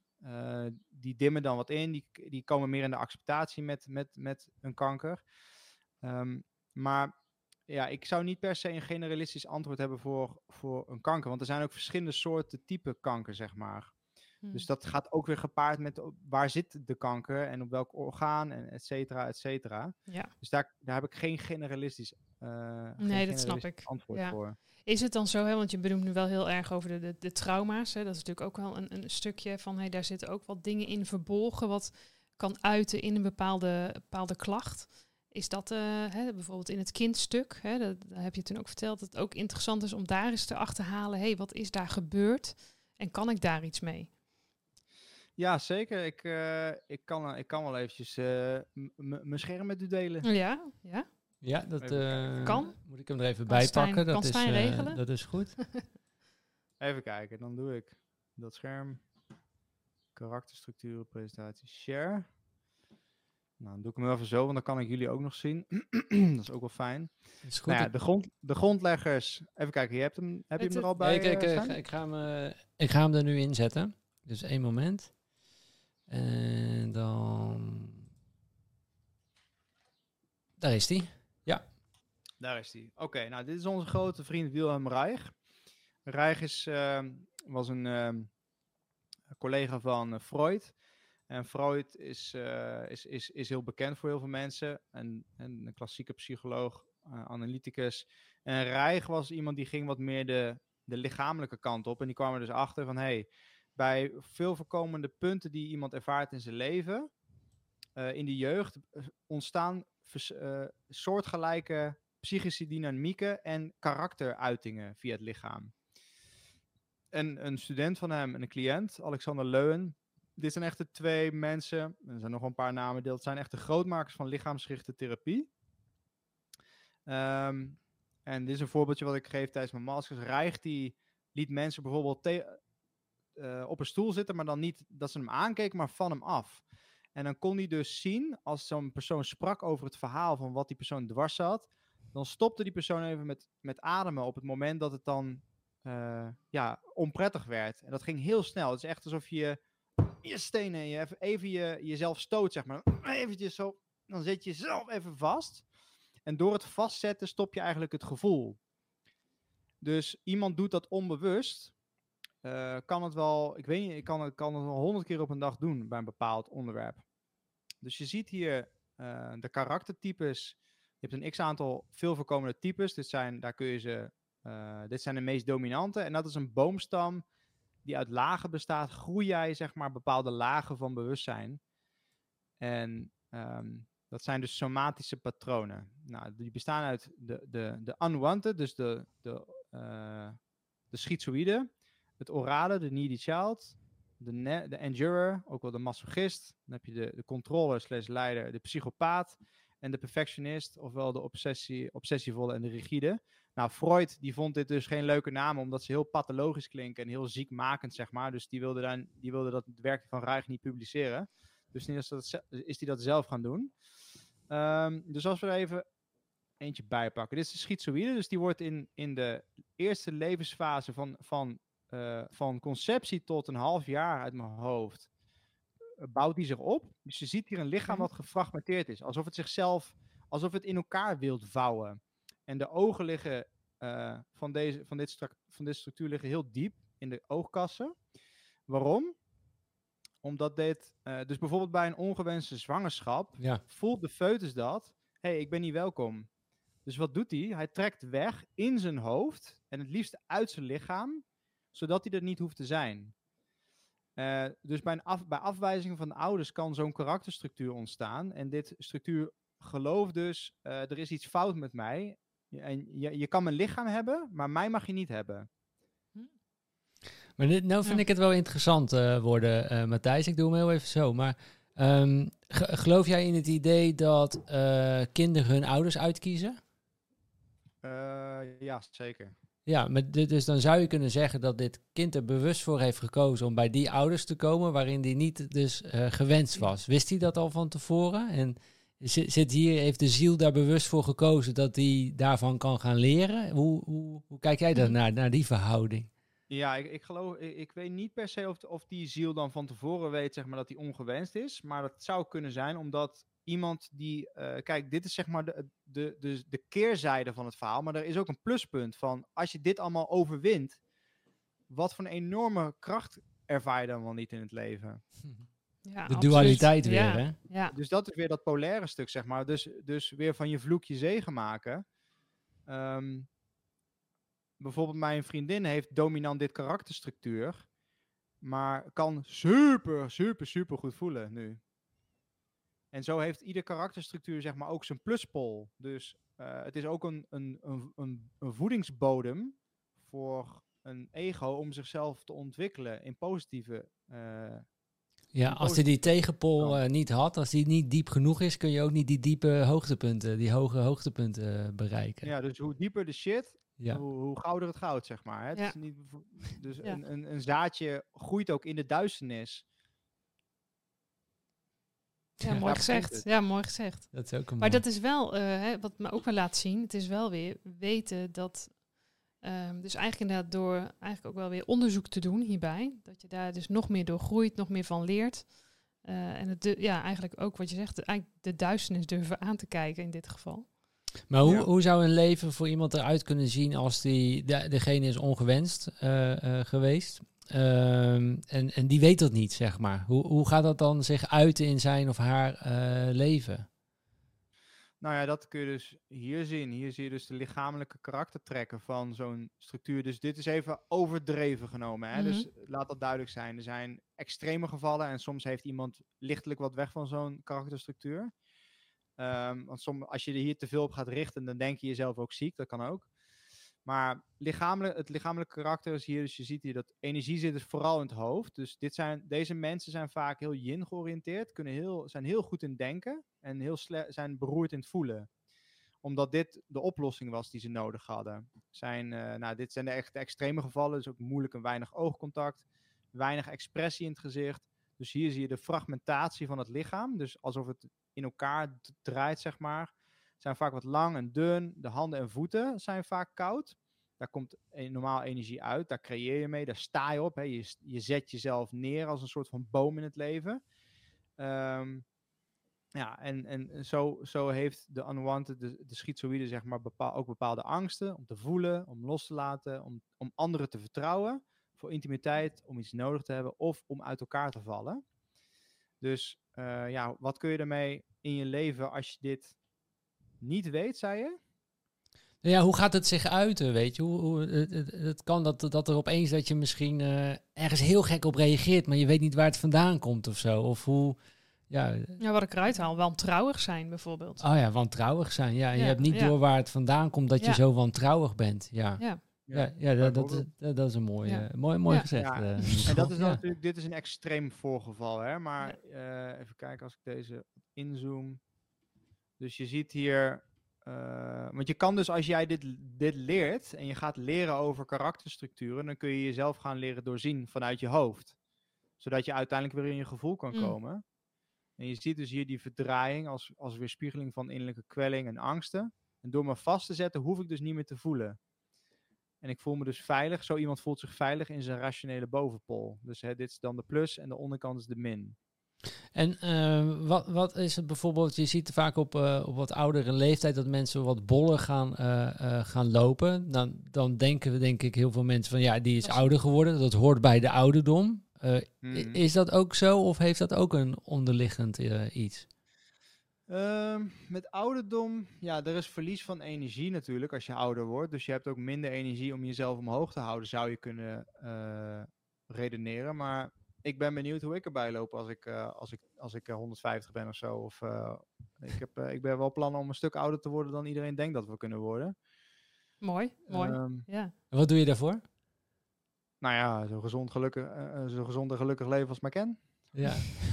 en wat is dat voor jou dan? eh, eh, hoe, hoe- ja, Ja, of- hoe, begin het- jij de dag, zeg Precies, maar? neem Wat, ons eens eh, mee in jouw, ja. in jouw routine, in jouw ochtendroutine bijvoorbeeld. Ja, Misschien dat je gaan we dit verlaten? Want dan sluit, dan sluit Ja, deze ja, we kunnen dit- ja. Of zal ik er nog eentje laten zien? ja, ik denk dat het niet lukt qua tijd. Dat, we hebben nog Oké, 20, dan eh, sluit- dan sluiten 20 we minuten. Maar het- ik denk dat mensen inderdaad weten dat dit heel interessant is, dit stuk. En dat Ja. die, de, de houdingen en... ehm, ja, het is zo interessant om aan je ouders ook eens te vragen van hoe, hoe ben je eh, ter wereld gekomen? Was je gewenst? Hoe was de bevalling? Zeker, Eh, ja. Hoe was de, de, de, de periode eh, voor de eh, conceptie, hè, voordat het plaatsvond, zeg maar? In, Ja. wat, wat voor leven hadden je ouders op dat moment? Was er veel onrust? Was er veel vrede? Ehm, dat is eigenlijk best wel heel interessant als je die mogelijkheid nog hebt om dat terug na te gaan met je, met je ouders. Wat jij zei van als het dat moment, dat boem, die explosie is. Ja, hoe, hoe was hun situatie? Ja, En- niemand, niemand die Ja. dat gefilmd heeft. ja, dat, Lekker, Nicole. Alleen jij hebt het kunnen waarnemen. Ja, inderdaad. ja, Je ouders zijn inderdaad. eh, als je je ouders leert bestuderen, leer je jezelf heel goed kennen. Dus je, hè, je, je moeder is natuurlijk de eerste, als, als, als het goed gelopen is, je eerste rolmodel van hoe een vrouw zich verhoudt naar de wereld toe. En je, en je vader is je eerste rolmodel hoe een man zich verhoudt naar de wereld toe. Dus jij pikt daar onbewust alle informatie van op, zodat je je later zou kunnen gedragen als de stam of als de tribe, evolutionair gezien. Ehm, dus al hun mankementen, al hun sabotages, al hun eh, pijnen, al die stukken, die, die kan jij onbewust meedragen. Dus als jij dat leert zien, zeg maar, wat zijn hun knelpunten en hun uitdagingen in het leven, dan is de kans groot dat die voor jou daarmee gepaard gaan. En dat mag jij gaan overstijgen en overwinnen. En als jij dat, en als je dat, jij kan dat gewoon heel en loslaten, want dat, ja, dat ben je niet, zeg maar. Alleen je hebt dat vaak, neemt een kind zo helder waar hoe de energie van papa of mama is. En kunnen ze ook lastig gaan dragen. En daar komt ook die kromming van. Iemand die het leven zwaar vindt. Nou, er zijn verschillende structuren bij wat ermee gepaard gaat. Maar even eh, gechargeerd gezegd, is dat letterlijk het leven te zwaar vinden. Dus je hebt geen draagkracht. Ja. Dus Mm. ja, als je je ouders zou kunnen spreken over inderdaad over, eh, over hun triggers, waar ze er momenteel last bij ervaren, nou dan eh, kom je een heel eind, denk ik. Nou, dit is Ja. wel heel interessant wat je Ja. zegt. Hè. Dus als, als, je, eh, als je krom begint te lopen, dan vind je, kan het zo zijn dat je het lichaam en dat je het leven te zwaar vindt en dat je het niet meer kunt, eh, kunt dragen. En Ja, dat je- is, Je ziet ook nooit iemand die optimistisch is, echt in hart en nieren. Hier hebben we er weer eentje in hart en nieren. ja, Die eh, hè, hart is gevoel, liefde, nieren, zonder angst, leven zonder angst. Ehm, mooi. die optimistisch is, zie je ook waarschijnlijk niet eh, met een met een kyfose rondlopen, zeg maar. ja. Ja. Dus ook Ja. bijvoorbeeld bij het karakterstructuur van de, de masochist, de verdrager, dat kind, die leert op een gegeven moment, eh, die, die is zo streng, die bijvoorbeeld zinnelijkheidstraining, en die ouders zitten de hele tijd van normen en waarden, dit moet, dit moet, zus moet het, zo moet het. En er is geen ruimte voor expressie, er is geen ruimte voor rebellie. Dus wat doet het kind? Het gaat zichzelf saboteren als aanval op de ouders. Dus wat doet hij? Hij maakt zichzelf klein alvast, omdat hij bang is om op zijn kop te krijgen. Ja, Dus ook van die mensen die krijgen vaak een korte en dikke nek. Eh, de, de stuit, de, de pelvis, die, trekt zich, die, gaat in, die gaat naar voren. Dus alsof je je bekken kantelt naar voren, sta, staart tussen je benen. Zo knel je zeg maar de onderkant van je energie af. Je castreert jezelf eigenlijk. Nou ja, dat, heeft ook weer, dat is ook weer een manier van, hé, hey, ik, ik, ik kan dit niet dragen. Ik kan het niet ver dragen. Dus ik, ik maak mezelf maar klein. wauw, Maar maar dat je dit kunt terugzien in je nek, dat is onwijs interessant. Ja, al natuurlijk. inderdaad. Nooit bij stilgestaan. eh, Nee, ik heb zo. eigenlijk alleen nog bij lichaamshouding vooral stilgestaan bij of je bent blij, je lacht. Hè. Je, eh, je gaat letterlijk naar achteren, soort van. En bij verdrietig, ja, dan ga je inderdaad, ja, je, je kruipt wat naar voren. eh, Ja. ja, Nog zoveel Ja, meer te, te, te leren. Ik, ik zou graag nog een ander onderwerpje met jullie willen, willen aansnijden. En dat is het onderwerp van eh, eh, vibratie en, eh, en energie en trillingen. En ehm, iets wat ik ook bij jou zag is van, eh, ja, al, alles is energie, alles vibreert. Eh, eet je de, de energie van de McDonald's, dan ga je je ook gedragen op de energie van de Ja. McDonald's of zoiets. eh, Ik had, nog een, ik had nog shamaan Adriaan achter me aangekregen of zo. Ik was blijkbaar... eh, Oh, die, nou, ja. Dat was een of andere gast, die, dat is een wetenschapper of zo. En die, die, die pakt al die zweverige figuren dan zeg maar aan op Instagram, Ja. En zo. Ja. En hij had die ook altijd fragmenten eruit genomen met de ronde lekker vibreren op McDonald's. Oh. Ja. ja, nee, Ja. maar ik, ik, ik wil het delen, want wij hebben vorige week iemand, eh, eh, een stel eh, gesproken. En dat ging ook over energie. Dat wil ik daarna wel delen, want dat ook heel interessant. Maar e- allereerst is natuurlijk daarvoor wel de vraag, ja, hoe belangrijk is energie in ons leven? En hoe belangrijk zijn de trillingen in ons eh, eh, leven? Wat, eh, wat doet dat met ons? En misschien wel op celniveau of met onze organen. Neem ons even mee wat jij daarover wil vertellen, Matthijs. Ja, dus je vraag is, hoe belangrijk is energie? Ja, er wordt altijd gezegd, alles is energie. Maar ja, hoe gaan we daarmee leven? Ja, nou ja, wat is energie? E- energie is, is, is trilling. En, en, en trilling bevat in, voor, matie. Dus niet in drie matie of in twee matie, maar in formatie. Ehm, en hoe belangrijk is dat? Ja, dat ligt heel erg specifiek aan de context waarover je praat. Dus, eh, maar een van de veel voorkomende bijvoorbeeld als we gaan naar het leven van je dromen manifesteren. Ehm, omdat het leven zichzelf de heet het spiegelt en jij de heet het een vergelijkbare energie aantrekt van de binnenwereld naar de buitenwereld. Eh, bijvoorbeeld, we hebben Abraham Hicks en Abraham Hicks heeft een emotioneel, een emotional skill. En dan kun je dus zien, en vaak zeggen mensen ook van, oeh, die dat, zware energie of die eh, zit niet lekker in zijn vel. Ja. Hè, zwaar, Ja. Ja. zie je weer. Zwaar. In plaats van licht en opene uitreiking naar de wereld. Helemaal gelukkig, happy de peppy. Ehm, dus je hebt op die emotional skill heb je volgens mij allerlei emoties staan. En die emoties hebben een bepaalde trilling. Dus die hebben een bepaalde informatie. Het is een bepaald informatieveld. En daar kun jij jezelf op afstemmen. Eh, en, hoe, en als jij dingen wilt manifesteren in je leven en wilt creëren, daar, daar, daar komt wel het een en ander bij kijken. Maar als jij creëert vanuit haat, wrok, eh, verdriet, dan creëer je eigenlijk alleen nog maar meer van dat. Dus je hebt altijd eerst in die energie te stappen. eh, en daarvoor kun je dingen loslaten. Om, dat, om daar meer van te gaan creëren. Dus ja, als we het hebben over manifestatie, is dat super belangrijk. Als we het hebben over gezondheid, is ook heel belangrijk. Want ehm, ja, wat we net bijvoorbeeld over licht deelden, dat is ook gewoon, dat is ook energie. Het zijn ook zijn trillingen eigenlijk. Ja, we, we- zijn letterlijk lichtwezens. Hè. Daarom zijn we ook verslaafd aan de zon. Ehm, dus ja, ik, ik, ik denk... Nee, ja, maar dit, Ja. dit is al heel Ja. interessant. En, da- daarom ook, weet je, ik denk dat ehm, nou, bij sommige mensen wat we nu gaan vertellen, zullen mensen niet geloven, zeg maar. Eh, maar dat, dat, is ook allemaal eh, weer, eh, weer prima. Dus bijvoorbeeld, wa- wat wij te horen kregen, is dat zij dus naar een, ehm, eh, naar een kamer gingen en daar stonden tv-panelen stonden daar. En die eh, werken op een bepaalde frequentie, zeg maar. En eh, zij stapte dus die, eh, eh, die ruimte binnen en nou ja, na vijf minuten daar zitten, we voelden ze gewoon de cellen opspringen en bewegen. En ging alles helemaal in beweging. En zij kregen daar dus onwijs veel energie van. Door die, de trillingen van die Ze voelden tv-schermen. letterlijk hun cellen dansen of zo. Het gaf een heel ja, vreugdig eh, gevoel. ja, Ja. Ja. En ehm, nou ja, er is ook al wel eh, de, delen bewezen dat bijvoorbeeld mensen met tumoren, als zij dus naar die hotelkamer gaan en zij blijven daar ook overnachten, dat na zo'n overnachting in zo'n tumor is gewoon geslinkt. Ehm, en en, en nou, zulke dingen zijn daarmee eh, eh, bereikt, maar echt puur eigenlijk op basis van frequentie, van trillingen, van vibraties, wat we daar wel allemaal Ja. niet mee kunnen eh, bereiken in ons leven eigenlijk gewoon.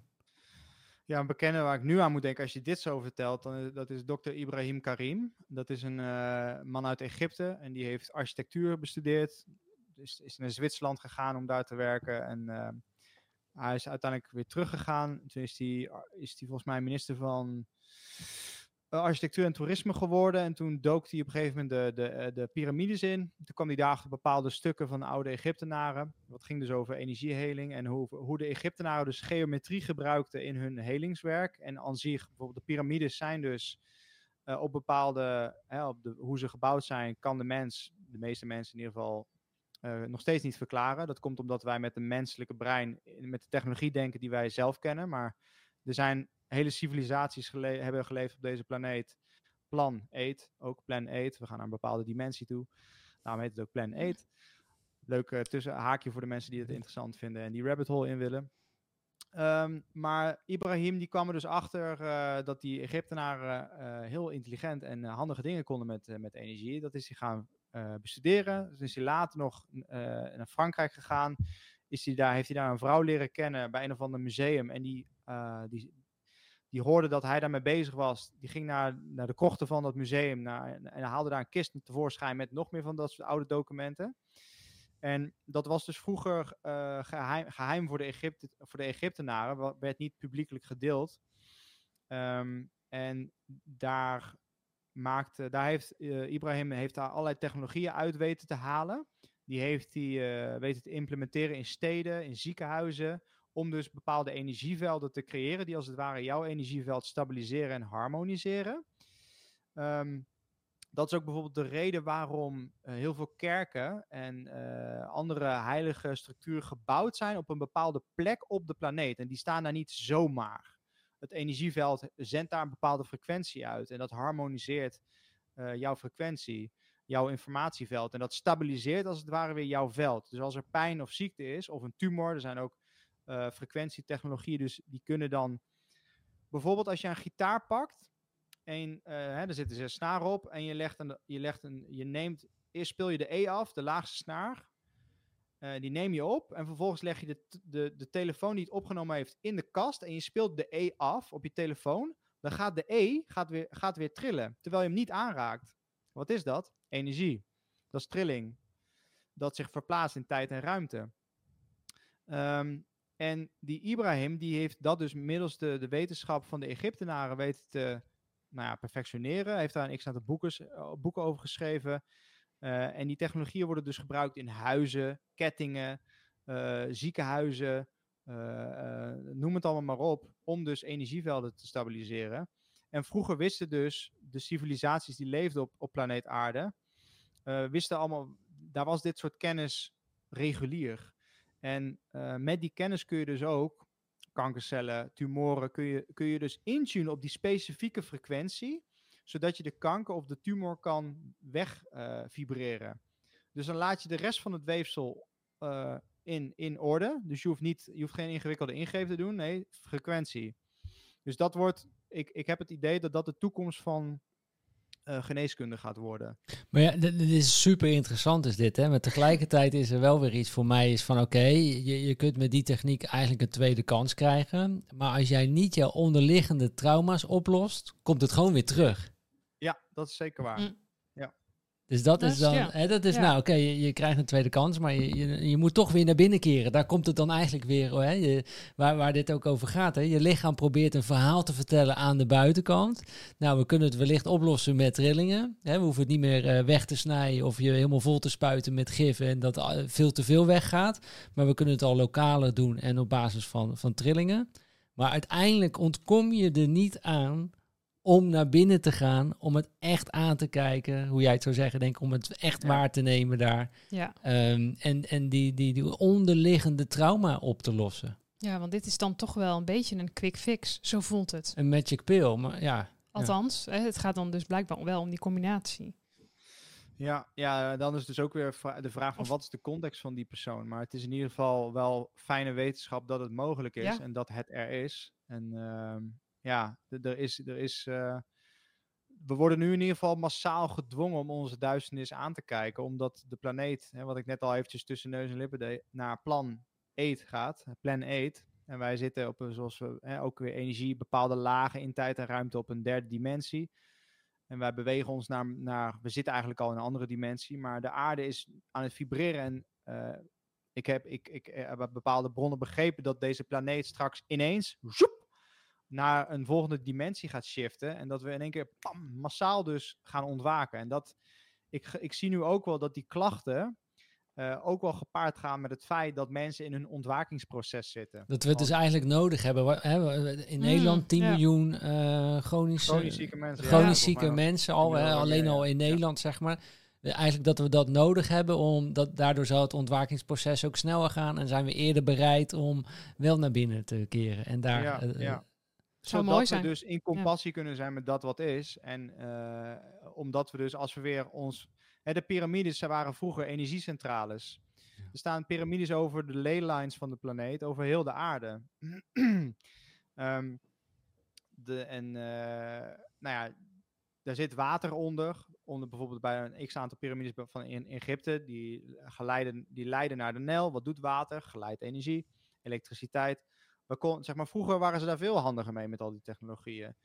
Ehm, en wij zijn afgebroken dankzij dat mindvirus Wetico van eigenlijk onze intergalactische connecties die we hebben in het universum. En daarom heb je hier allemaal van die zielen die incarneren. eh, en allemaal boeken schrijven, mensen helpen en, en, en jou moeten uitleggen hoe fucking licht en de natuur werkt en emoties. maar we zijn het gewoon vergeten. Ja, het, Ja, wordt- het ons toch niet geleerd. gewoon- als Ja. ik daaraan denk, ik van mijn hemel, waar de fuck zijn we met z'n allen beland? Dat er gewoon nu zielen uit, aan andere plekken van het universum moeten komen om ons te helpen. Omdat we zo diep in de shit zitten, omdat we niet meer hoe we onze emoties moeten managen. Dat we vergeten zijn dat we uit de natuur komen, maar we met z'n allen binnen zijn geleven. 5G-torens om de hoek van, eh, van Rita en Willem hebben neergezegd. Oh, ze hebben kanker. Ja, dat komt niet door die 5G-mas, maat. En noem maar op, noem maar op, noem maar op, weet je wel. Dus ik, het, is, het is enerzijds een soort van eh, theaterstuk wat hier gaande is. En al die duisternis die op, de, op deze planeet schuilt, die onze duisternis dus spiegelt. Dus als we even weer teruggaan naar Jan Willem. Hè, de, de, de, de triggers die eh, bijvoorbeeld het WEF of het WHO doen voor mensen, de politici. ehm, ja, dat is dus de duisternis die we allemaal zelf hebben aan te kijken in onszelf. En als we dat kunnen, en we kunnen dat laten zijn, dan mogen we door naar het volgende niveau. Dan mogen we weer terug, heb, heb ik, heb ik, eh, denk ik, naar het intergalactische eh, stelsel, waar we eigenlijk lid van zouden kunnen zijn, wat we vroeger waarschijnlijk wel waren, met al die structuren die hier op onverklaarbare wijze op deze aarde staan, waar we met onze, met onze technologieën niet bij kunnen en ons brein. Dus, eh, en die klachten, die zijn volgens mij onderdeel van de mensen die ervoor gekozen hebben om hier te incarneren, om ons even allemaal te helpen met het ontwakingsproces. Ja. Dus ik merk nu ook dat, dat ik vind het super leuk zeg maar om over klachten te praten. Dus, maar eigenlijk, eigenlijk, als ik heel eerlijk ben, vind ik het eigenlijk niet meer zo heel erg boeiend. Want ik denk nu van, oeh, ik ben heel benieuwd wat er eh, de komende jaren allemaal gaat gebeuren. Want die, die agenda natuurlijk van het WEF, twee- twin- 20.000 eh, 2030, dan, dat is, eh, het wordt de komende jaren wordt het super leuk. Dus je moet je eigen shit gaan aankijken. Mm. Je moet je eigen duisternis onder ogen gaan komen. Ja, en hoe En, eerder eh, je dat doet, hoe, hoe, ja, hoe snel je het kan helen en eigenlijk hoe makkelijk je er doorheen zult gaan varen, denk En ik hoe ook. lachwekkender het allemaal wordt. Ja. Van, oh, gaan ze nu weer proberen, weet je wel? Nou hebben ze dit wel. Hebben ze, hebben ze een of ander apenvirus bedacht of zo, weet je wel? Gewoon, nou, we hebben weer wat leuk. Of hè, bijvoorbeeld corona is ook een etherisch veld. Dus alles wat goed is, geven zij een, een slecht beeld.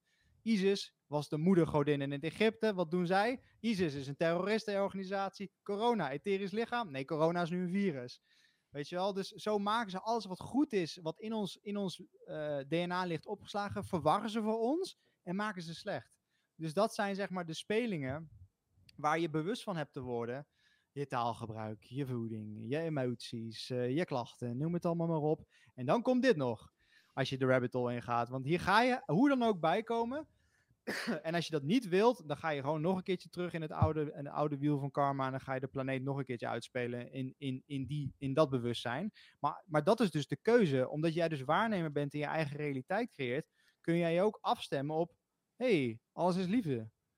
Oké, er, zijn- er, is, er is bijvoorbeeld er is incest en er zijn terroristische aanslagen. En we hebben de grootste leugenaars en bedriegers in de top van Nederland staan. Oké, kan ik dat gewoon laten zijn? Kan ik het gewoon laten zijn? En kan ik alles doen wat ik kan voor de wereld om er een betere wereld van te maken? Ja. Kan ik dat doen? Met liefde vanuit mijn hart? Ja, dat kan. Oké, dan hoef ik me hier niet meer op te focussen.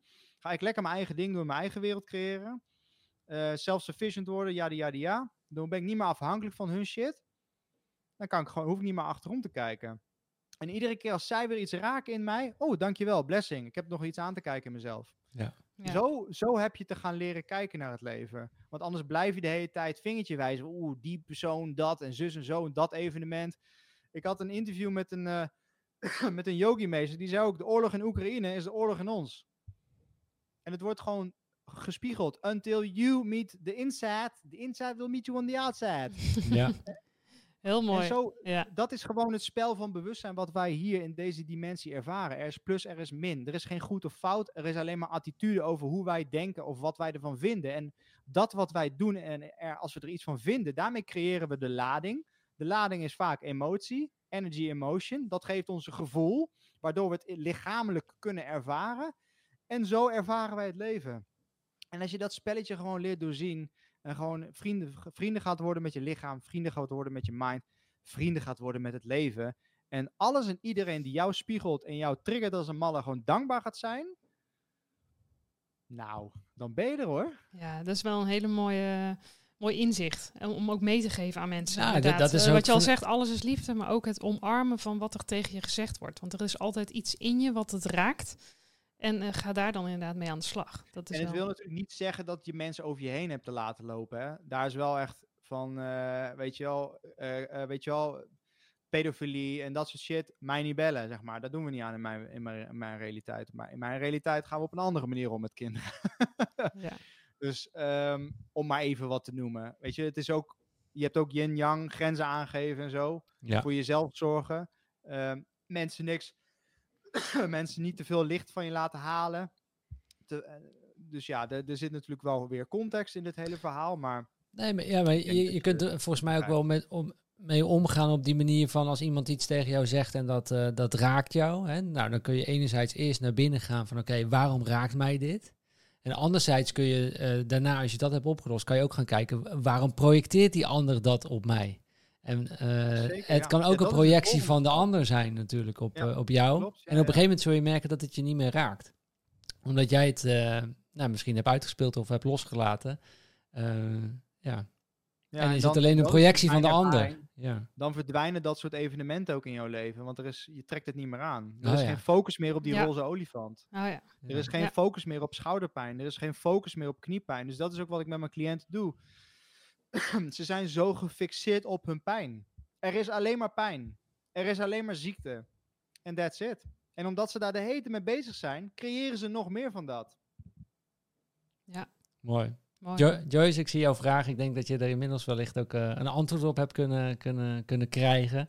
Eh, Joyce zei, is alle pijn die wij ervaren wel van onszelf of van iemand anders? Of nemen we het veel over?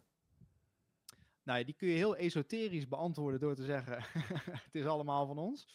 Eh, maar ja, dit- kijk, als je het vanuit jezelf bekijkt, dan je neemt ook stukken mee, kun je meenemen in de lijn van je ouders.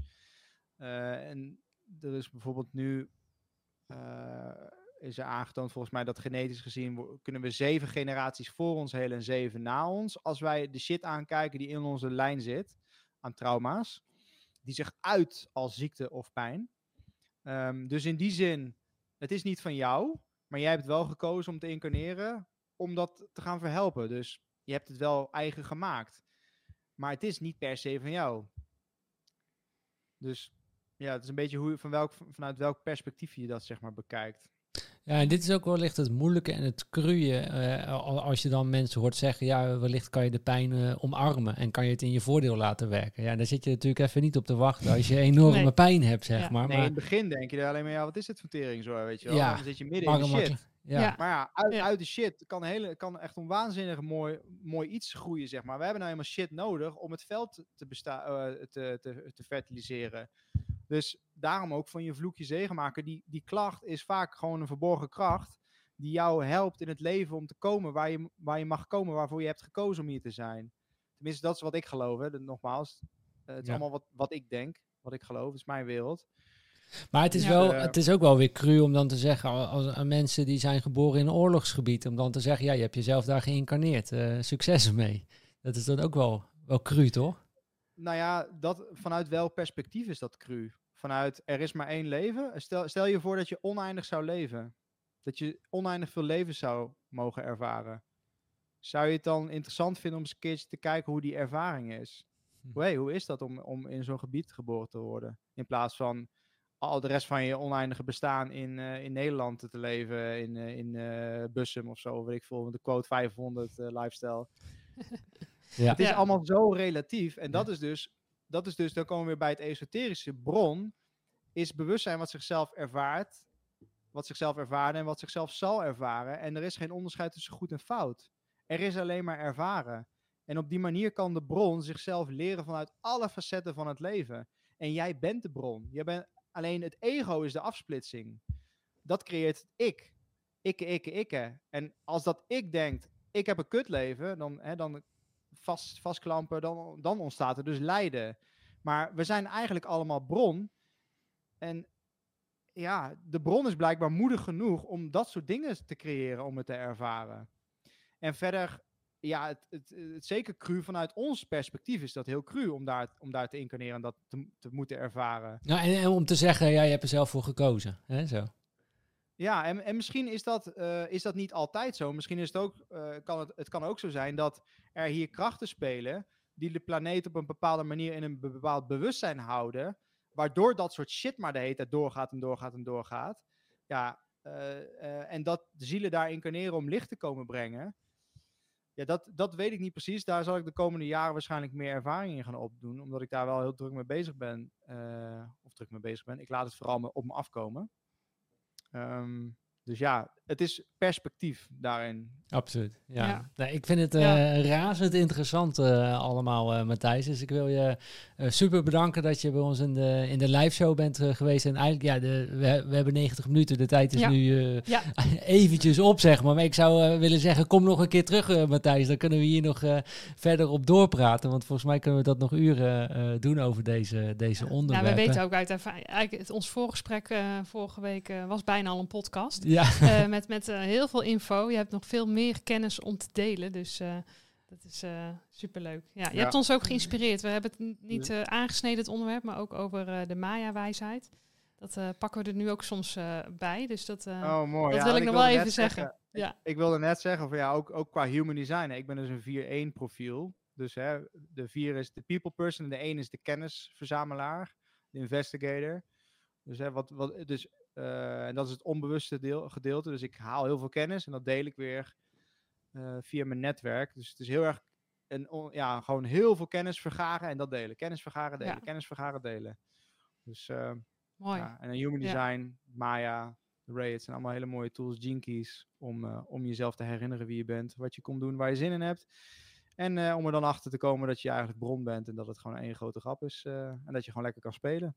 Ja, dat is mooi. En ik, Ja, eh, nou, spelen met de wind, met je eigen wind. Ik, eh, ik, wil jou. eh, bedanken, eh, Matthijs. We hebben ook nog iets voor je, voor je meegenomen, wat we graag met je willen delen. En dat is een Follow Your Wind eh, t-shirt, wat we jou graag Oh, willen geven. Zullen we opsturen naar eh, Ibiza.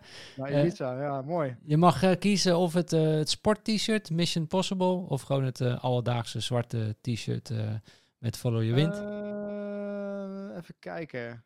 Ja, doe maar eh, Mission Possible. Die, eh, ga, ik die, ga ik die met Jiu-Jitsu eh, ga ik die dragen. Oké, cool. Die, die, die komt jouw kant in ieder geval op. Daarnaast wil ik ook weer echt alle, alle lieve kijkers bedanken. Want ik voel gewoon jullie energie en jullie liefde, wat jullie uitstralen. En ik zie het ook weer in de, in de chat terug. Super, dankjewel dat jullie erbij waren. Bedankt voor jullie vragen, voor jullie energie. Ehm, ja, gewoon dankjewel. Weet je, dat is gewoon. eh Follow Your Wind doen we ook samen. Weet je, we zijn met, eh, met elkaar op pad van: oké, welke wind gaan we nou volgen? En welke kant willen we graag op eh, met elkaar? En ik zie dat de groep steeds groter wordt. En dat is mooi om te zien dat we ja, met Ja. z'n allen stukje bij stukje ontwaken. Absoluut. En dat die, die nieuwe parallele samenleving, die, die is al groter dan we denken. En dat is heel Ja, mooi om te ja, en ik hoop zien. dat we op deze manier ook weer mensen wat bewuster hebben gemaakt om weer wat verder na te denken en dat mee te nemen in hun weekend. Dus dankjewel voor jullie mooie reacties. En we eh, kunnen, ja, we kunnen het allemaal, hè? Starten vanuit leven vanuit liefde. Ja. Kunnen we allemaal. Daar hebben we geen cent voor nodig. Kunnen we allemaal mee beginnen. Precies. En kijk, dan is waar, waar we over een jaar eh, zitten. Als we dat zouden doen, iedere dag, is al een heel mooi eh, eh, begin. Wil jij nog iets zeggen, Nicole? Nee, tot de volgende uitzending zou ik zeggen. Iedereen. Tot de volgende uitzending. En een heel fijn weekend. Nou, wanneer is er weer een, wanneer is er weer een live show? Vrijdag 14 april om 1 uur. Eh, zijn we er weer. En dan zijn we met eh, Paul Buiting van eh, Holland Gold zijn we er dan weer. En even weer een ander thema, een financieel thema. Hoe we daarmee onze eigen wind kunnen, kunnen volgen. Maar desondanks ook Paul, daar heb ik ook al een voorgesprek mee gehad. Ook, is ook iemand die handelt vanuit liefde. Dat was zo mooi. Het ging, het ging alweer over vaderschap. En het ging over hele andere dingen dan over goud en het financiële systeem. Ja. Dus dat zou ook weer terugkomen in die, in die livestream. En dat is eh 14 april om 1 uur. Zijn we weer live met z'n allen. Ik wil jullie allemaal bedanken voor het kijken. En ik zou zeggen als laatste met z'n allen, vier het leven. Ciao, ciao.